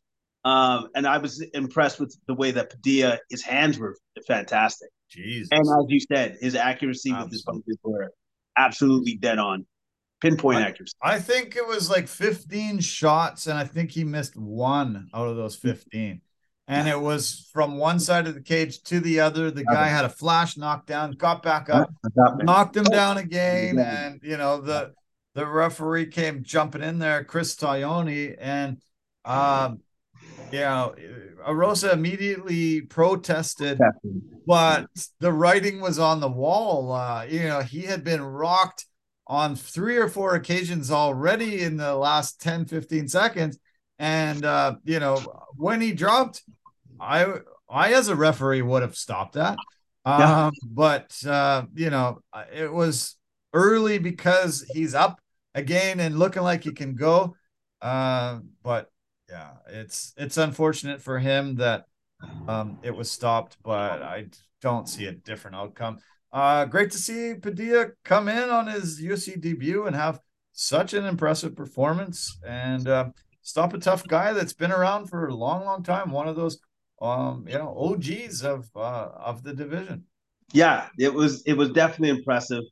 Uh, definitely an impressive win for his first fight in the UFC. I, I I'm looking forward to seeing big things from Padilla. Like he showed a lot of skill there, and he took out a very tough guy in Rosa very quickly. Yeah. Um, I don't want to say much about this heavyweight fight between uh, Marcos de Rogerio de Lima and Waldo Cortes Acosta. Um, two fat guys that uh, got tired and gassed out and uh, you know got a decision. I don't like seeing fat guys fight uh, when they get gassed out. Um, uh, I think um, we should consider having shorter rounds for heavyweights. Maybe make them uh, two minute rounds and make make them about six or seven rounds. Uh, you know, they need their recovery time, and after five minutes, one minute isn't enough. And yeah. uh, if they don't get him out of there early, it's it's not good. Uh, I guess the only thing I can really mention is Rogerio de Lima's calf kicks are Deadly. devastating unbelievably devastating. And he's going to have a lot of success if he can, can continue delivering them to his opponents. Uh, Costa, man, it's tough. He's he's not going to be walking properly for days after that one. No, he's not. But for Cortes Acosta, I'll, t- I'll give him this. He hung in there, and I I believe he won that third round. Yeah, sure. like I I would give him that third round because he was popping his jab and he was he was beginning to get to de Lima. Cortes Acosta is a hard man to get out because anybody else gets those kind of leg kicks from Lima. I, I think it's said and done in the second round.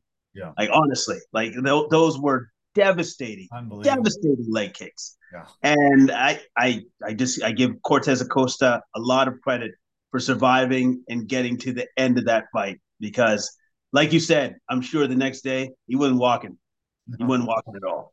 Yeah. Took his first loss. Uh, Salsa Boy uh, will be back. Uh, he's got to figure out how to check those kicks. And um, yeah, definitely uh, doesn't want to face DeLima for a while. He uh, yeah took some serious abuse to that that front leg, and uh, holy crap, um, those were brutal. Uh, the fight that kicked off the main card was uh, Josh Quinlan against Trey Waters uh, Dana White Contender Series alums, both of them. Um, I I really enjoyed this fight. I, I really thought um, there was a, a lot of um, yeah, very good skilled guys. Uh, but definitely, I thought that uh, Waters deserved the decision victory that he got. Um, yeah, good good performance all around by by Trey Waters. Yeah, I, I thought that Waters was definitely in control of this fight because Quinlan was constantly trying to figure out how to get within reach so he could get his strikes off. Yeah. And Waters had great distance management throughout the entirety of this fight, kept him at the end of his punches, yeah. and uh, and that's what helped helped him get the win on this because Quinlan was always worried about what was firing back, and one of uh, Waters' best uh, moves that he had was the was the step back or fade counter right, and he landed it every freaking time. Yeah. To the point that that's why Quinlan was hesitant about trying to get in there and really muck it up because he knew he was going to get he was going to get hurt. He's going to get tagged with a big shot. He he's the tallest uh, welterweight on the roster now. This was his UFC debut coming in. Um, he's the tallest guy on the roster, six foot five at this uh, weight class, 170. Uh, it's going to be tough for most guys uh, to be able to come in if he utilizes that jab and that ability to move out of range, uh, it's going to be hard to, to to beat this guy. Um, that that is very unheard of being uh, having a guy that tall at this weight. Oh yeah, no, it's it's it's supremely unheard of because first off, you have to make that weight at that height. Yeah, it, it's odd, and uh, the fact that then now you have to deal with his reach advantage makes it really really hard. Yeah, it's crazy. Yeah, it, he's uh, yeah. I think he's in for a very good future. Uh, his nickname is the Truth, and uh, Uh, we know you know some other athletes that got the nickname the Truth, and they went far. Um, Trey, I always thought think about basketball when I hear that, and I also just thought Trey Bien, uh, you know, using a French term. Um, yeah, very good UFC debut, and um, yeah, I'm looking forward to seeing him fight some others. Um, I hope they do put him up against somebody that's a little bit taller. Uh, that five inch uh, height advantage was just too crazy, and that's that's asking a lot out of a guy to uh, have to try to wade into tough waters uh, with that much reach. Yeah, exactly. Especially when the guy's that good at countering you.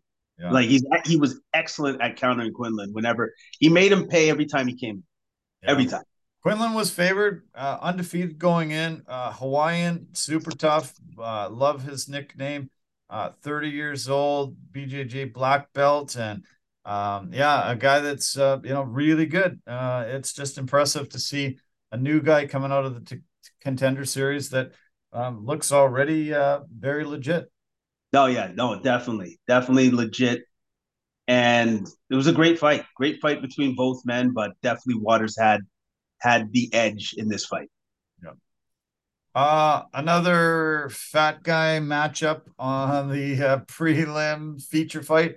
Uh, Martin Buday and Jake Collier. Um, these two guys, uh, you know, pretty skilled, but also, you know, getting very, very tired very early and a lot of just grabbing onto each other. And, um, you know, I, a lot of times just get a little bored when heavyweights can't finish a guy early. It becomes not that fun to watch in the, the later rounds. Uh, Buday was better, and got the decision win and deserved it. 29 28, two rounds to one, unanimous decision. Yeah, um, I liked uh, the the work that Buday did with his knees. He, whenever he got in close with clinch, delivered some great knees. Um, got the takedown in the third round, had some good good ground and pound, but like you said, when those guys, when them big boys got tired, they kind of just laid on each other or just laid up against the fence and, you know, did yeah. did what they could. yeah. Uh, he's uh, one of only two Slovakians in the UFC haven't had a lot come out of that country, but uh, I look forward to more of them. Uh, he is talented, has a lot to offer. Uh, 12 and one record now, and um, yeah, uh, he just needs to get some, you know, a little more finishes, and uh, I'll be more excited to see him on the next card. Uh, okay, what about um, the fight between Cody Durden and Charles Johnson? Another decision, flyweight. I was pretty look. I was looking forward to this fight because I thought, um, you know, lots of speed, lots of, uh, you know, takedowns that will be reversed, and a lot of that kind of stuff. Didn't turn out as as great as I thought, but uh, what did you think of it? Um, I just thought that Durden just took control of Johnson for the first two rounds. He was like an anaconda and just just hung on him, yeah. put his weight on him, leaned on him, and got his back. And like like so many times throughout the course of this fight that I was surprised at how easily he always was attached to the man's back. Yeah. Always got Johnson's back. Um, it was it was a great win by lots him. Of, lots of standing backpacks with the body right. triangle, and you know, I was like, oh, oh what am I going to do now? And yeah, it just seemed yeah. to happen over and over. Ten takedowns, I think he had something like that. Uh, yeah, he was he was dominant in that department. No, no, he was super dominant. Great win by him, and also too, I was more impressed with the fact that he was able to keep that pace, and he has a great gas tank, man. Because fighting that way takes up a huge amount of energy. Yeah. Yeah, he uh, fights out ATT, uh, great camp there on a three fight win streak. Uh, asked for a ranked opponent. Uh, yeah, it was 30 27 unanimous decision. Uh, really good takedowns, and then great work once he had that takedown. Constantly getting getting the back, becoming a backpack or threatening uh, chokes and stuff. Yeah, he was he was dominant and uh, deserved the big victory. Um, okay. Uh, this fight here, women bantamweight fight. Uh, cheating Russian. Uh, I don't really know if I want to give her any uh, props. Uh, I, I I think she's um she she she's on steroids. She doesn't make weight. She she's four pounds overweight. Four pounds. That was bad. That was bad. That's that's not fair when they're only uh, come, supposed to come in at 135. She comes in at 140. That's not even trying. So she not only cheats with doing steroids, but she also cheats being that much overweight. Uh, come on, that's that's absolutely a joke. She only lost 30%, but uh, ends up getting the win. And uh, I, yeah, uh, that's that's enough for me. I don't want to talk anymore about this, but this girl. Okay, all right. So then I'll take over. Um, so I will say this: I was impressed with when Egger had her back, and Alexova used her sambo background to roll into uh, a potential knee bar that she did finish, but she actually finished the knee bar within the transition of her blocking out the leg. I have no idea what kind of injury Egger, Egger suffered, but I'm pretty sure she suffered something something tore. Like, like I think she she hurt her knee pretty badly after that because as soon like I think she was tapping even before the, the leg was fully extended. So I think something gave right away. And that was during the transition of completing the knee bar. So I, I, hats off to Alexova. Uh, that was a great move that she had. And I think it caught Egger completely off guard. Great win, great win. But and I hope that Egger can get over that injury of whatever she suffered on her knee because I'm pretty sure she did definitely suffer an injury. Yeah. That happened.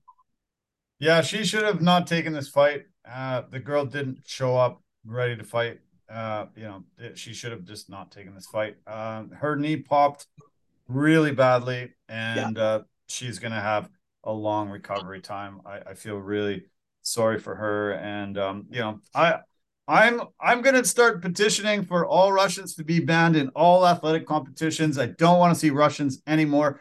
Get the fuck out of Ukraine. Quit fucking the world over. Quit sending your athletes and trying to say that you're great superior. You got your cheaters. You're a bunch of assholes. You send another girl here. She can't make weight. She's cheating. She doesn't deserve to be shown in front of our faces and cut it out. Goodbye, Russia, until you start treating the world better we don't want to see you. Not happy about this. I'm really pissed off that she just uh, severely hurt Stephanie Egger, maybe career threatening. This is a, a brutal injury to have to overcome. So, you know what? Going back like to like being overweight and taking these fights, right? I have no idea like what goes on behind the scenes, but this is what I'm thinking. What most of these athletes should do, and especially if it's egregious like this, where it's a, they're four or five pounds overweight. I'll take the fight if you double my pay. Yeah. I think that that should be a real conversation because I know that the UFC likes to put pressure, especially on not developed talent yet or not like solidified within the fact that it's like I've been here for a while, I'm a vet or whatever. And I think they like to put pressure on these young guys and and and ladies as well. I think for going forward for some of these guys, they should be like, you know what? Either you pay me more to take this fight that because obviously my opponent didn't take it seriously. I did. Yeah. So pay me more. I'll take the fight, or else, you know what? I'll wait for my opportunity going forward. Because I think they still get paid uh, like their show if if it doesn't happen like that, right? Yeah. I think they still get paid. Most times they take care of them like that. Yeah. Yeah, yeah. they will. Yeah. So yeah, anyway, yeah. F her, F Russia. Do not send your athletes anymore. We don't want to see them. Uh, I'll be a much happier guy uh, and I won't have to disparage your country because I won't see you guys, and we don't deserve to see you right now. So, uh, okay, one more 50k bonus on this card. This was UFC debut by Marcus McGee, finally getting an opportunity to come into the biggest promotion on the planet. 32 years old and got his uh, UFC debut. Comes out of the MMA lab and uh, works really close with Sugar Sean O'Malley, one of his best buddies. Uh, we saw tons of tweets from Sean throughout the fight and uh, was able to get a big victory here. Uh, came in on only three days' notice, and yeah. so um, the weight was just 140. They didn't uh, they didn't make them. This is fine to come in at 140. Oh, yeah, it's you know that short of notice. Not when you're given a full camp and come in yourself and uh, that end up being that way, five pounds over. But um, great victory by Marcus McGee. Way to go changes his life. Uh, just became a full time fighter this past year. Had a full time job until a year ago. Finally was able to put that job aside and take on MMA 100% seriously. And uh, yeah, good on him getting a big win in the UFC. Uh, especially with the fact that he had days' notice. And also, too, when you have that short of notice, yeah, you're allowed to have a catch win. Yeah. yeah, or else the fight doesn't happen, clearly. So I got no problem with that. I was super impressed with that McGee was still in that great a shape to do that to to a tough guy in Newson. And the thing that really I, I thought separated these guys was that McGee had has explosive power. He would explode into his combinations and his kicks and his punches. And I thought that was definitely a very telling thing between these two fighters. And then when he dropped him with, I believe, a left, got Newson down to the ground and then suck in that rear naked choke. Great win. Great win by McGee, uh, especially for his debut in the UFC. Nice. That was his first submission win of his career. So that was pretty surprising. Uh, he's on a, a three uh, fight win streak, uh, first in the UFC. Um, he's going to fight at bantamweight. He said that's his normal weight and, and will. Um, I like this guy, Journey Newson. Uh, I think, um, you know, he's uh yeah an up and comer but um great win by mcgee and uh, good to see. Uh the fight that kicked off the card uh it was cut off a little bit for our broadcast. Um they showed uh just the tail end of this fight but um it was a canadian girl from squamish just up the road from here sea to sky highway. Uh jamie lynn horth gets her ufc debut stays unbeaten at 6 and 0 gets a big decision win. And uh, yeah, great to see another Canadian getting an opportunity, especially a girl from right up the street from here. Yeah, no, it was it was fantastic to see. Fantastic to see that she got a win against a very game and tough Cowan. It was a closely contested match, but she got the win. She got it done. Um, so she got a UFC contract in her email inbox uh, just uh, just this past week. She said I was almost numb to it. I was just like, is this actually really happening or am I dreaming? Uh, she said she got emotional uh, for days. She was just like, wow, all my hard work's finally paying off. I'm getting a chance. Um, then she was like, okay, now I just got to get to work. And she just went to the gym religiously every day, every day, just putting in tons and tons and tons of work. And um, yeah, uh, she's had a really tough two year stretch, from what I understand. A lot of delays to fights, some injuries, and some things that just happened. Uh, she was initially scheduled to fight on the Dana White Contender Series in 2020, um, but she had some visa issues, government issues, couldn't go. And then um, the COVID 19 pandemic hit. Uh, so she turned to the LFA. Uh, she won the LFA title in December 2021.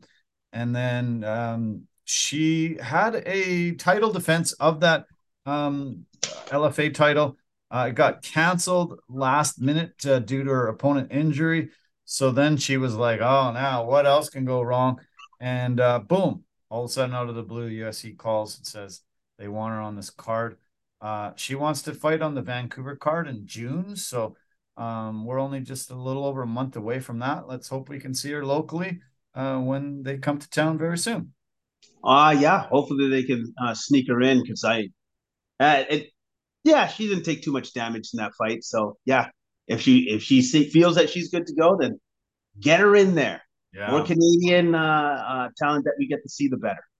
Yeah, I can't wait for the card. Uh, speaking of that card, um, I have an issue. I want a little bone to pick here with our platform over the UFC.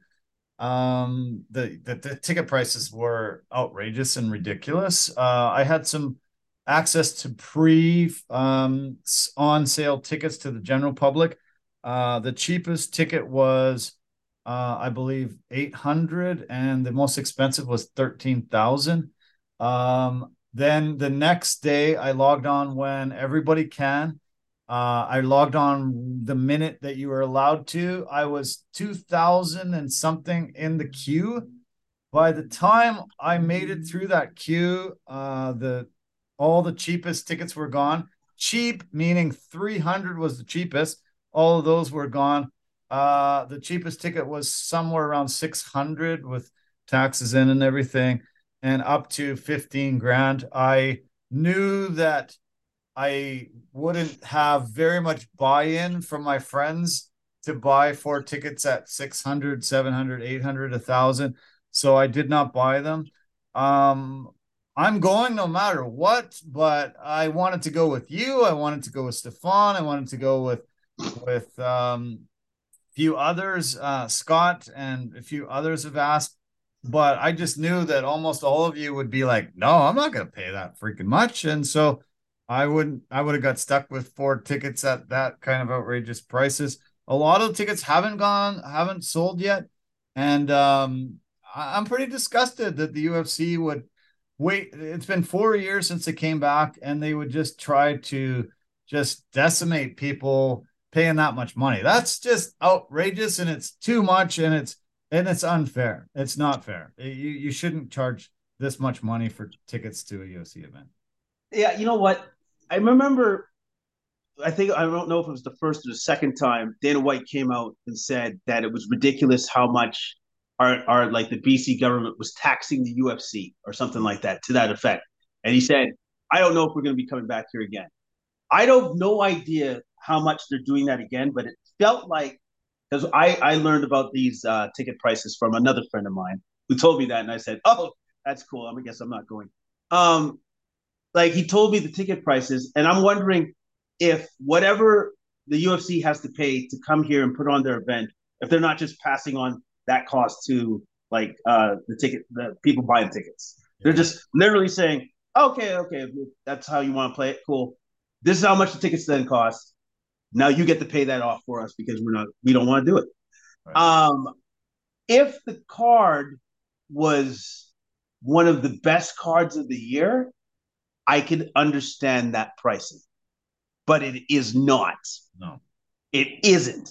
So no, like you're asking normal folks to say, hey, man, you want to go see this thing? How much? Ah, it's average like 750 $800. Not a big deal. Not a bit. No, actually, it is a big deal. That works hard, man. It's a lot of money. It's just a lot of money to ask from yeah. normal folk. I'm not talking about, you know, your celebrities and stuff who don't care about that kind of thing. I'm talking about normal people like yeah. you and me. Imagine trying to take your kid. You know, you want to take your kid. You know, teenage teenage family? kid. You want to, you know, be a, a cool dad and you know show him a live event. Uh, it's been four years. You know, if they didn't catch the last one, maybe it's been six, seven years. And uh, you know, guys like I can't afford that. No chance. And um, you know, there's a lot of people that have been really wanting to see a live event, and it's priced out of the range of most people. And I think um, the scalpers are going to take a bath. I think the scalpers bought a shitload of the tickets, and I think uh, a lot of people are going to be like, "Hey, man, it was already too expensive coming out of the box office. You want me to pay you money too to see this? Uh, it's going to be brutal and tough, and it ruined it for me. I was expecting that you know we'd be sitting about four of us together and enjoying ourselves. It and you go there to an event that's not the only cost you have. You got cost of food and drinks food, and drinks. and getting there, uh, parking if you bring your car, all the stuff that goes into it. It's a massive, massive, massive costly night, and and uh, you know I, I don't expect any guy that has a family to be able to afford it. So we aren't gonna see families there. We're gonna just see rich elite people that probably don't even give a crap about the sport. Uh, you know, it's pretty disappointing, and it's um it's something that uh, you know I hope the UFC can address going forward. I'm glad they're coming back north of the border, and I want every province to experience live events because they're really great. But um, th- this this costing is is too much, and it's just it's left a very very sour taste in my mouth. I'm wondering for like future events going forward for the UFC if they come up here and it's a pay per view event, if they just go, nah, that's the cost now that's what you guys have to pay. Because yeah. like if that's if that's the case, uh, can you please give us fight nights then? if, if that's if that's how you want to play it, I would rather just have it as a regular fight night. Yeah, I, I, I don't know if that's a thing. I don't know if they'll ever do that. But that, that I would prefer that because if you want to charge that much for pay per views now going forward, whenever they come to Canada, forget it. Um, I, I think I'm going to be out because yeah. it's not like the ticket prices are going to go down. They're actually probably going to go up. Yeah. So. Okay, uh, let's just touch real briefly on uh, this coming week's card. Um, we've got a battle between Aljamain Sterling, who has been really the the king of the castle in the bantamweight division for the last few years here, and he's fighting a guy that hasn't fought in a while. Uh, Triple C Henry Cejudo coming in, being a former champ champ, but um, long layoff, and uh, coming in immediately getting another title shot.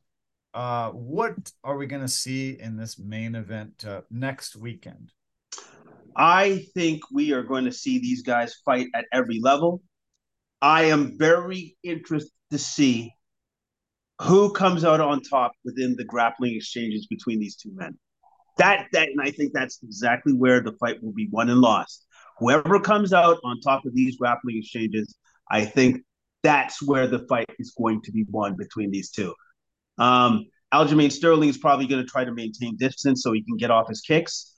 Henry Cejudo is probably one of the highest fight IQ guys, period. Like, especially if you can talk to Jon Jones and tell him, I think this is what's going to happen in the fight, and this is exactly how it's going to go, and this is how you're going to win, and then it actually happens.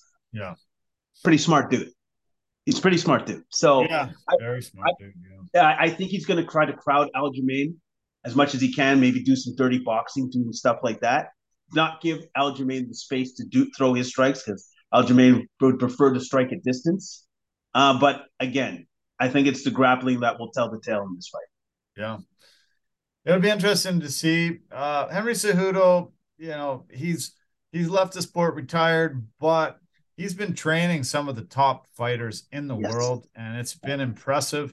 He fights, or I mean, he trains fighters from heavyweight all the way down to every weight division. Uh, it's an impressive roster of guys that are utilizing him as their uh, main coach and training guy. And it's, um, yeah, he hasn't left the game. Uh, there will be some rust there, I believe, though. And oh. um, you know, I'm I'm leaning towards Aljamain doing this and getting the victory. I think he's better at standing and just as comparable. Uh, you know, possibly better on the ground because he's been in the wars and continually in the wars. Uh, beat some very, very, very tough opponents over the past few years. And oh. um, yeah, I, I think he's more athletic, I believe, than uh, Cejudo. I think um, you know there's there's a lot of I think there's more ways that Aljo can win then Cejudo can win. So um, okay. you know, I think I think their grappling might be neck and neck, and uh, you know it, it, might sort of trade off with each other. But this the striking advantage, the athleticism with Sterling, I think uh, tips the scales in his favor, and I think he um, retains the belt and will still be the champion. Um, the co-main event, uh, great fight between two super tough welterweights. Uh, Belal, remember the name Muhammad against Gilbert Burns. That's the number four against the number five guy in the division. Um, styles make fights, and I think this one's great. Great fight. It's a fantastic fight. I think this is probably the best fight on the main card. Yeah. I'm just going to say that right now. And I think it's going to end up being a war. These guys are going to go toe to toe and see who the best man is. I, I'm very much looking forward to this fight. Like you said, styles make fights. And this is stylistically one of the best matches I've seen in a long time. This is going to be a good fight. Uh, also on the card, we've got uh, a women's strawweight bout. Uh, number four, Jessica Andrade against Yan Xiaonan. Um, this is number, yeah, number four against number six. Uh, no, no, sorry, Yan is number eight. Um, great, yeah, Andrade, you know, super tough and uh, one of those girls that's uh, very hard, hard to beat because uh, she's stocky and uh, super, super tough. But um, I think it should be a pretty good battle.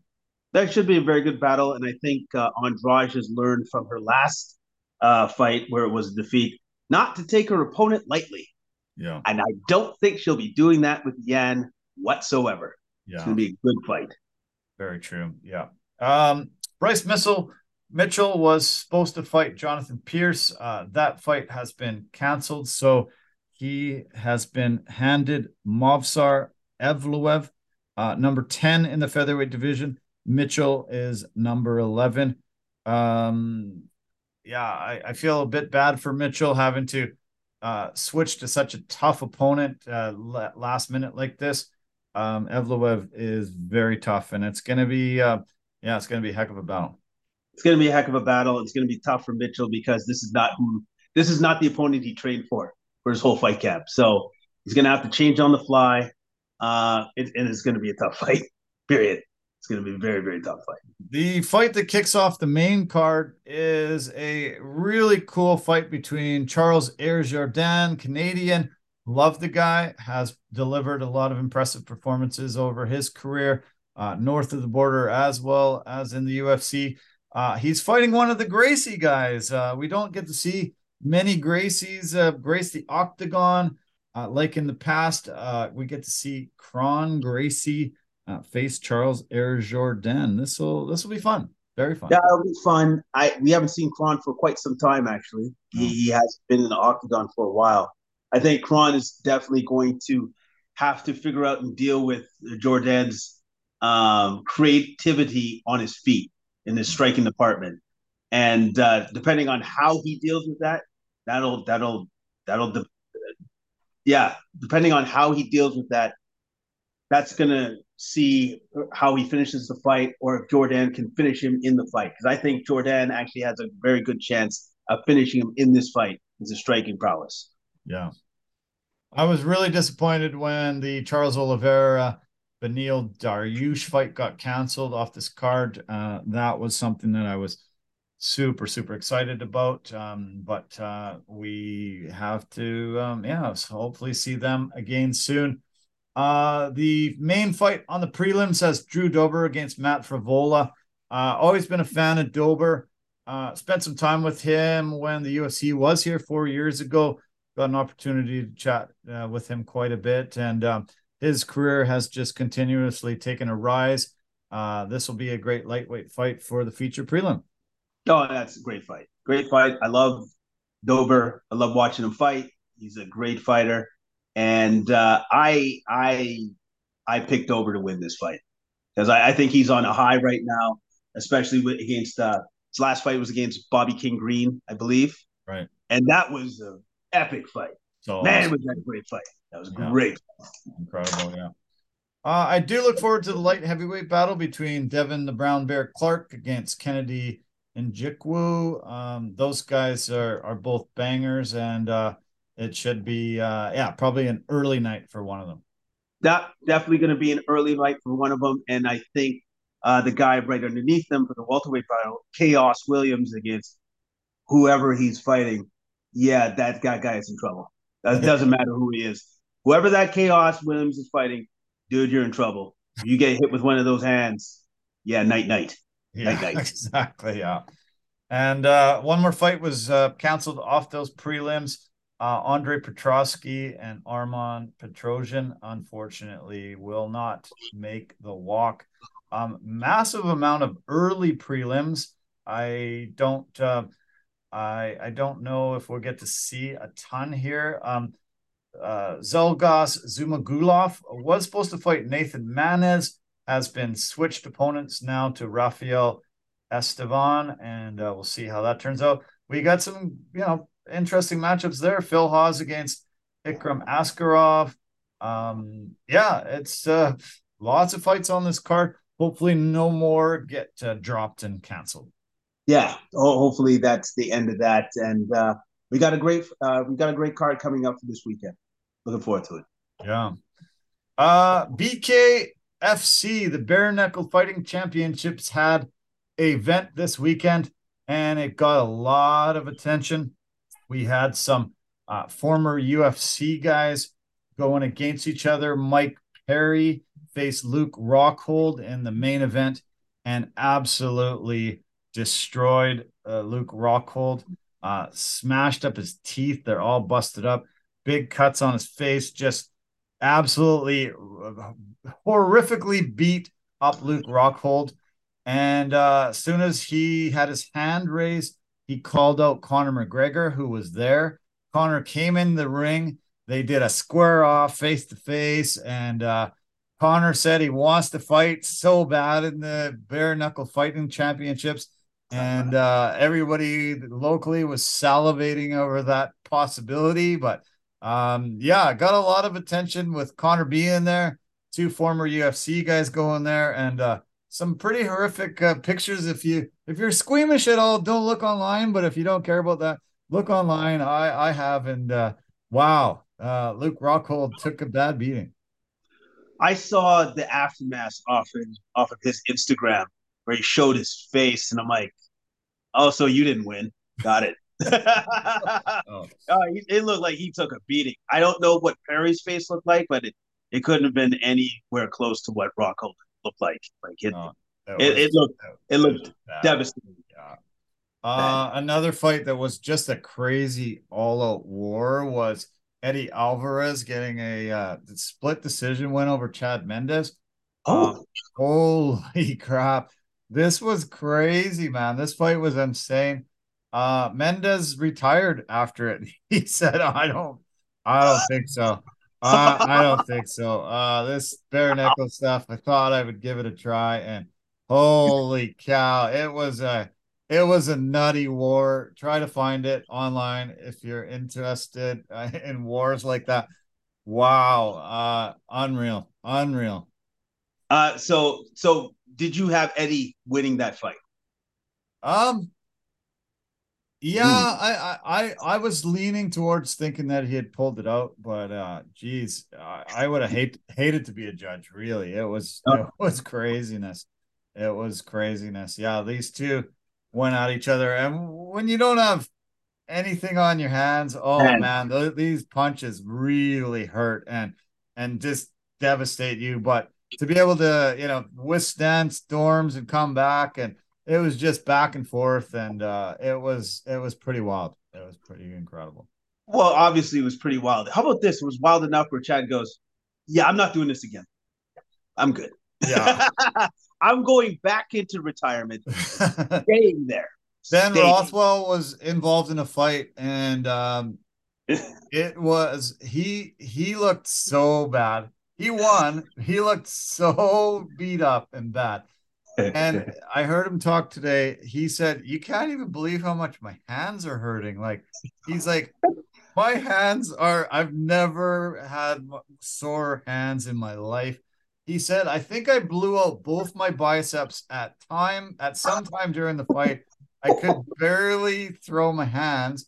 Uh he said it was insane. He said, you know, um I've been involved in mixed martial arts for my, entire career and I think there's it's more dangerous because you can have, you know, bad things happen to your legs, to your knees, to you know, yeah. you can have a lot more damaging mm. type of things, but Jesus, I don't remember ever feeling this damaged and beat up from any MMA fight I had, and it was, yeah, it was nutty. Uh, it, it's so uh, unbelievable, but I really think that um, bare knuckle fighting uh, really actually will enter the realm of relevancy uh, because of this card and what they who they had the money they spent, the you know the things that sort of emerge from it. Uh, it's taken a long time, many years, but I think, um, yeah, I think they finally have really reached sort of a, a place where they can be talked about, and and uh, people are looking forward. We'll be looking forward to uh, coming cards. They're gonna. They said they're gonna have like four big big cards a year, and the rest will be just the minor variety, but um, they said they're to make a massive announcement over who is uh, headlining the next fight, probably in the coming weeks. Uh, they were this close to signing Francis in supposedly, but uh, walked away after his yeah his demand. Supposedly, he demanded twenty million for a fight, and they said that would bankrupt them. Yeah, yeah. If they no, paid no, they don't much, have. So, yeah. um, supposedly one championship is really close to signing Ngannou right now, but his his demands are pretty outrageous. And uh, a lot of people are just thinking that one of those super fights is the only sort of place he can go if he's going to get the money that he's asking for. Well, yeah, and and it, it sounds like he's going to have to wait a while for one of these super fights to happen because yeah. uh, you know the top heavyweight boxers are moving on with their plans, and he's just he's waiting in the wings, so to speak. So whatever is going to happen with him in the boxing realm, I think it's I think there's a high chance that none of that happens this year. Yeah. Like he'd have to look at next year. I like I honestly believe that. I think the, the probability of that happening this year is not very high. Not I very actually, high. I actually think that I wouldn't mind that because it gives him more opportunity to learn the sport, be better at you know at it. Uh, I don't give him much of a chance at any of the top heavyweights in boxing. You know, it's just not a fair fight, really. But if he has another whole year to really yeah. learn the ins and outs and really has some proper sparring partners and and good you know coaching, getting him ready, I I give him much more of an opportunity to do something that's not just going to be a walkover for some of these big fights that you know we've been hearing rumors about. Exactly. Like, you know, they if he takes the training seriously and he starts to train with that the emphasis on it being boxing, yeah, yeah, then he'll actually be prepared and he won't look ridiculous once he steps into the ring. You know what yeah. I mean? So and that's a good thing. Uh, going back to Conor McGregor uh, getting into the ring there, yeah. Cool. It would be cool if that could happen, but let's be honest here. He's under contract. Right. So no. Yeah. Not gonna happen. I'm sorry, BKFC fans. I'm so sorry. But it's never going to happen. Dana White will never allow that to happen. Yeah. I I wondered if the UFC uh you know once they heard about this they get mad but it seems like Conor plays with by different rules than yeah. all the other guys on the roster yeah. so I think he, he, usually just dances to his own drummer and then he you know he he'll apologize for something wrong. He won't ask for permission. Yeah. so yeah. Don't you think he he's always sort of played by different rules since uh, he's come into the, the octagon and the UFC? Since he's gotten his um since he's gotten his success. Yeah. Definitely. And especially after the Floyd Mayweather fight where he made the company, I don't know how many hundreds of millions of dollars. So apparently, if you do that, if you can make the company off of one event hundreds of millions of dollars, yeah. you can kind of do whatever the heck you want. Yeah. And also, you'll be Dana White's buddy forever. Doesn't matter what you do in your personal life. Doesn't matter. Doesn't matter if you're going to jail. We're tight. We're good. Yeah. Yeah.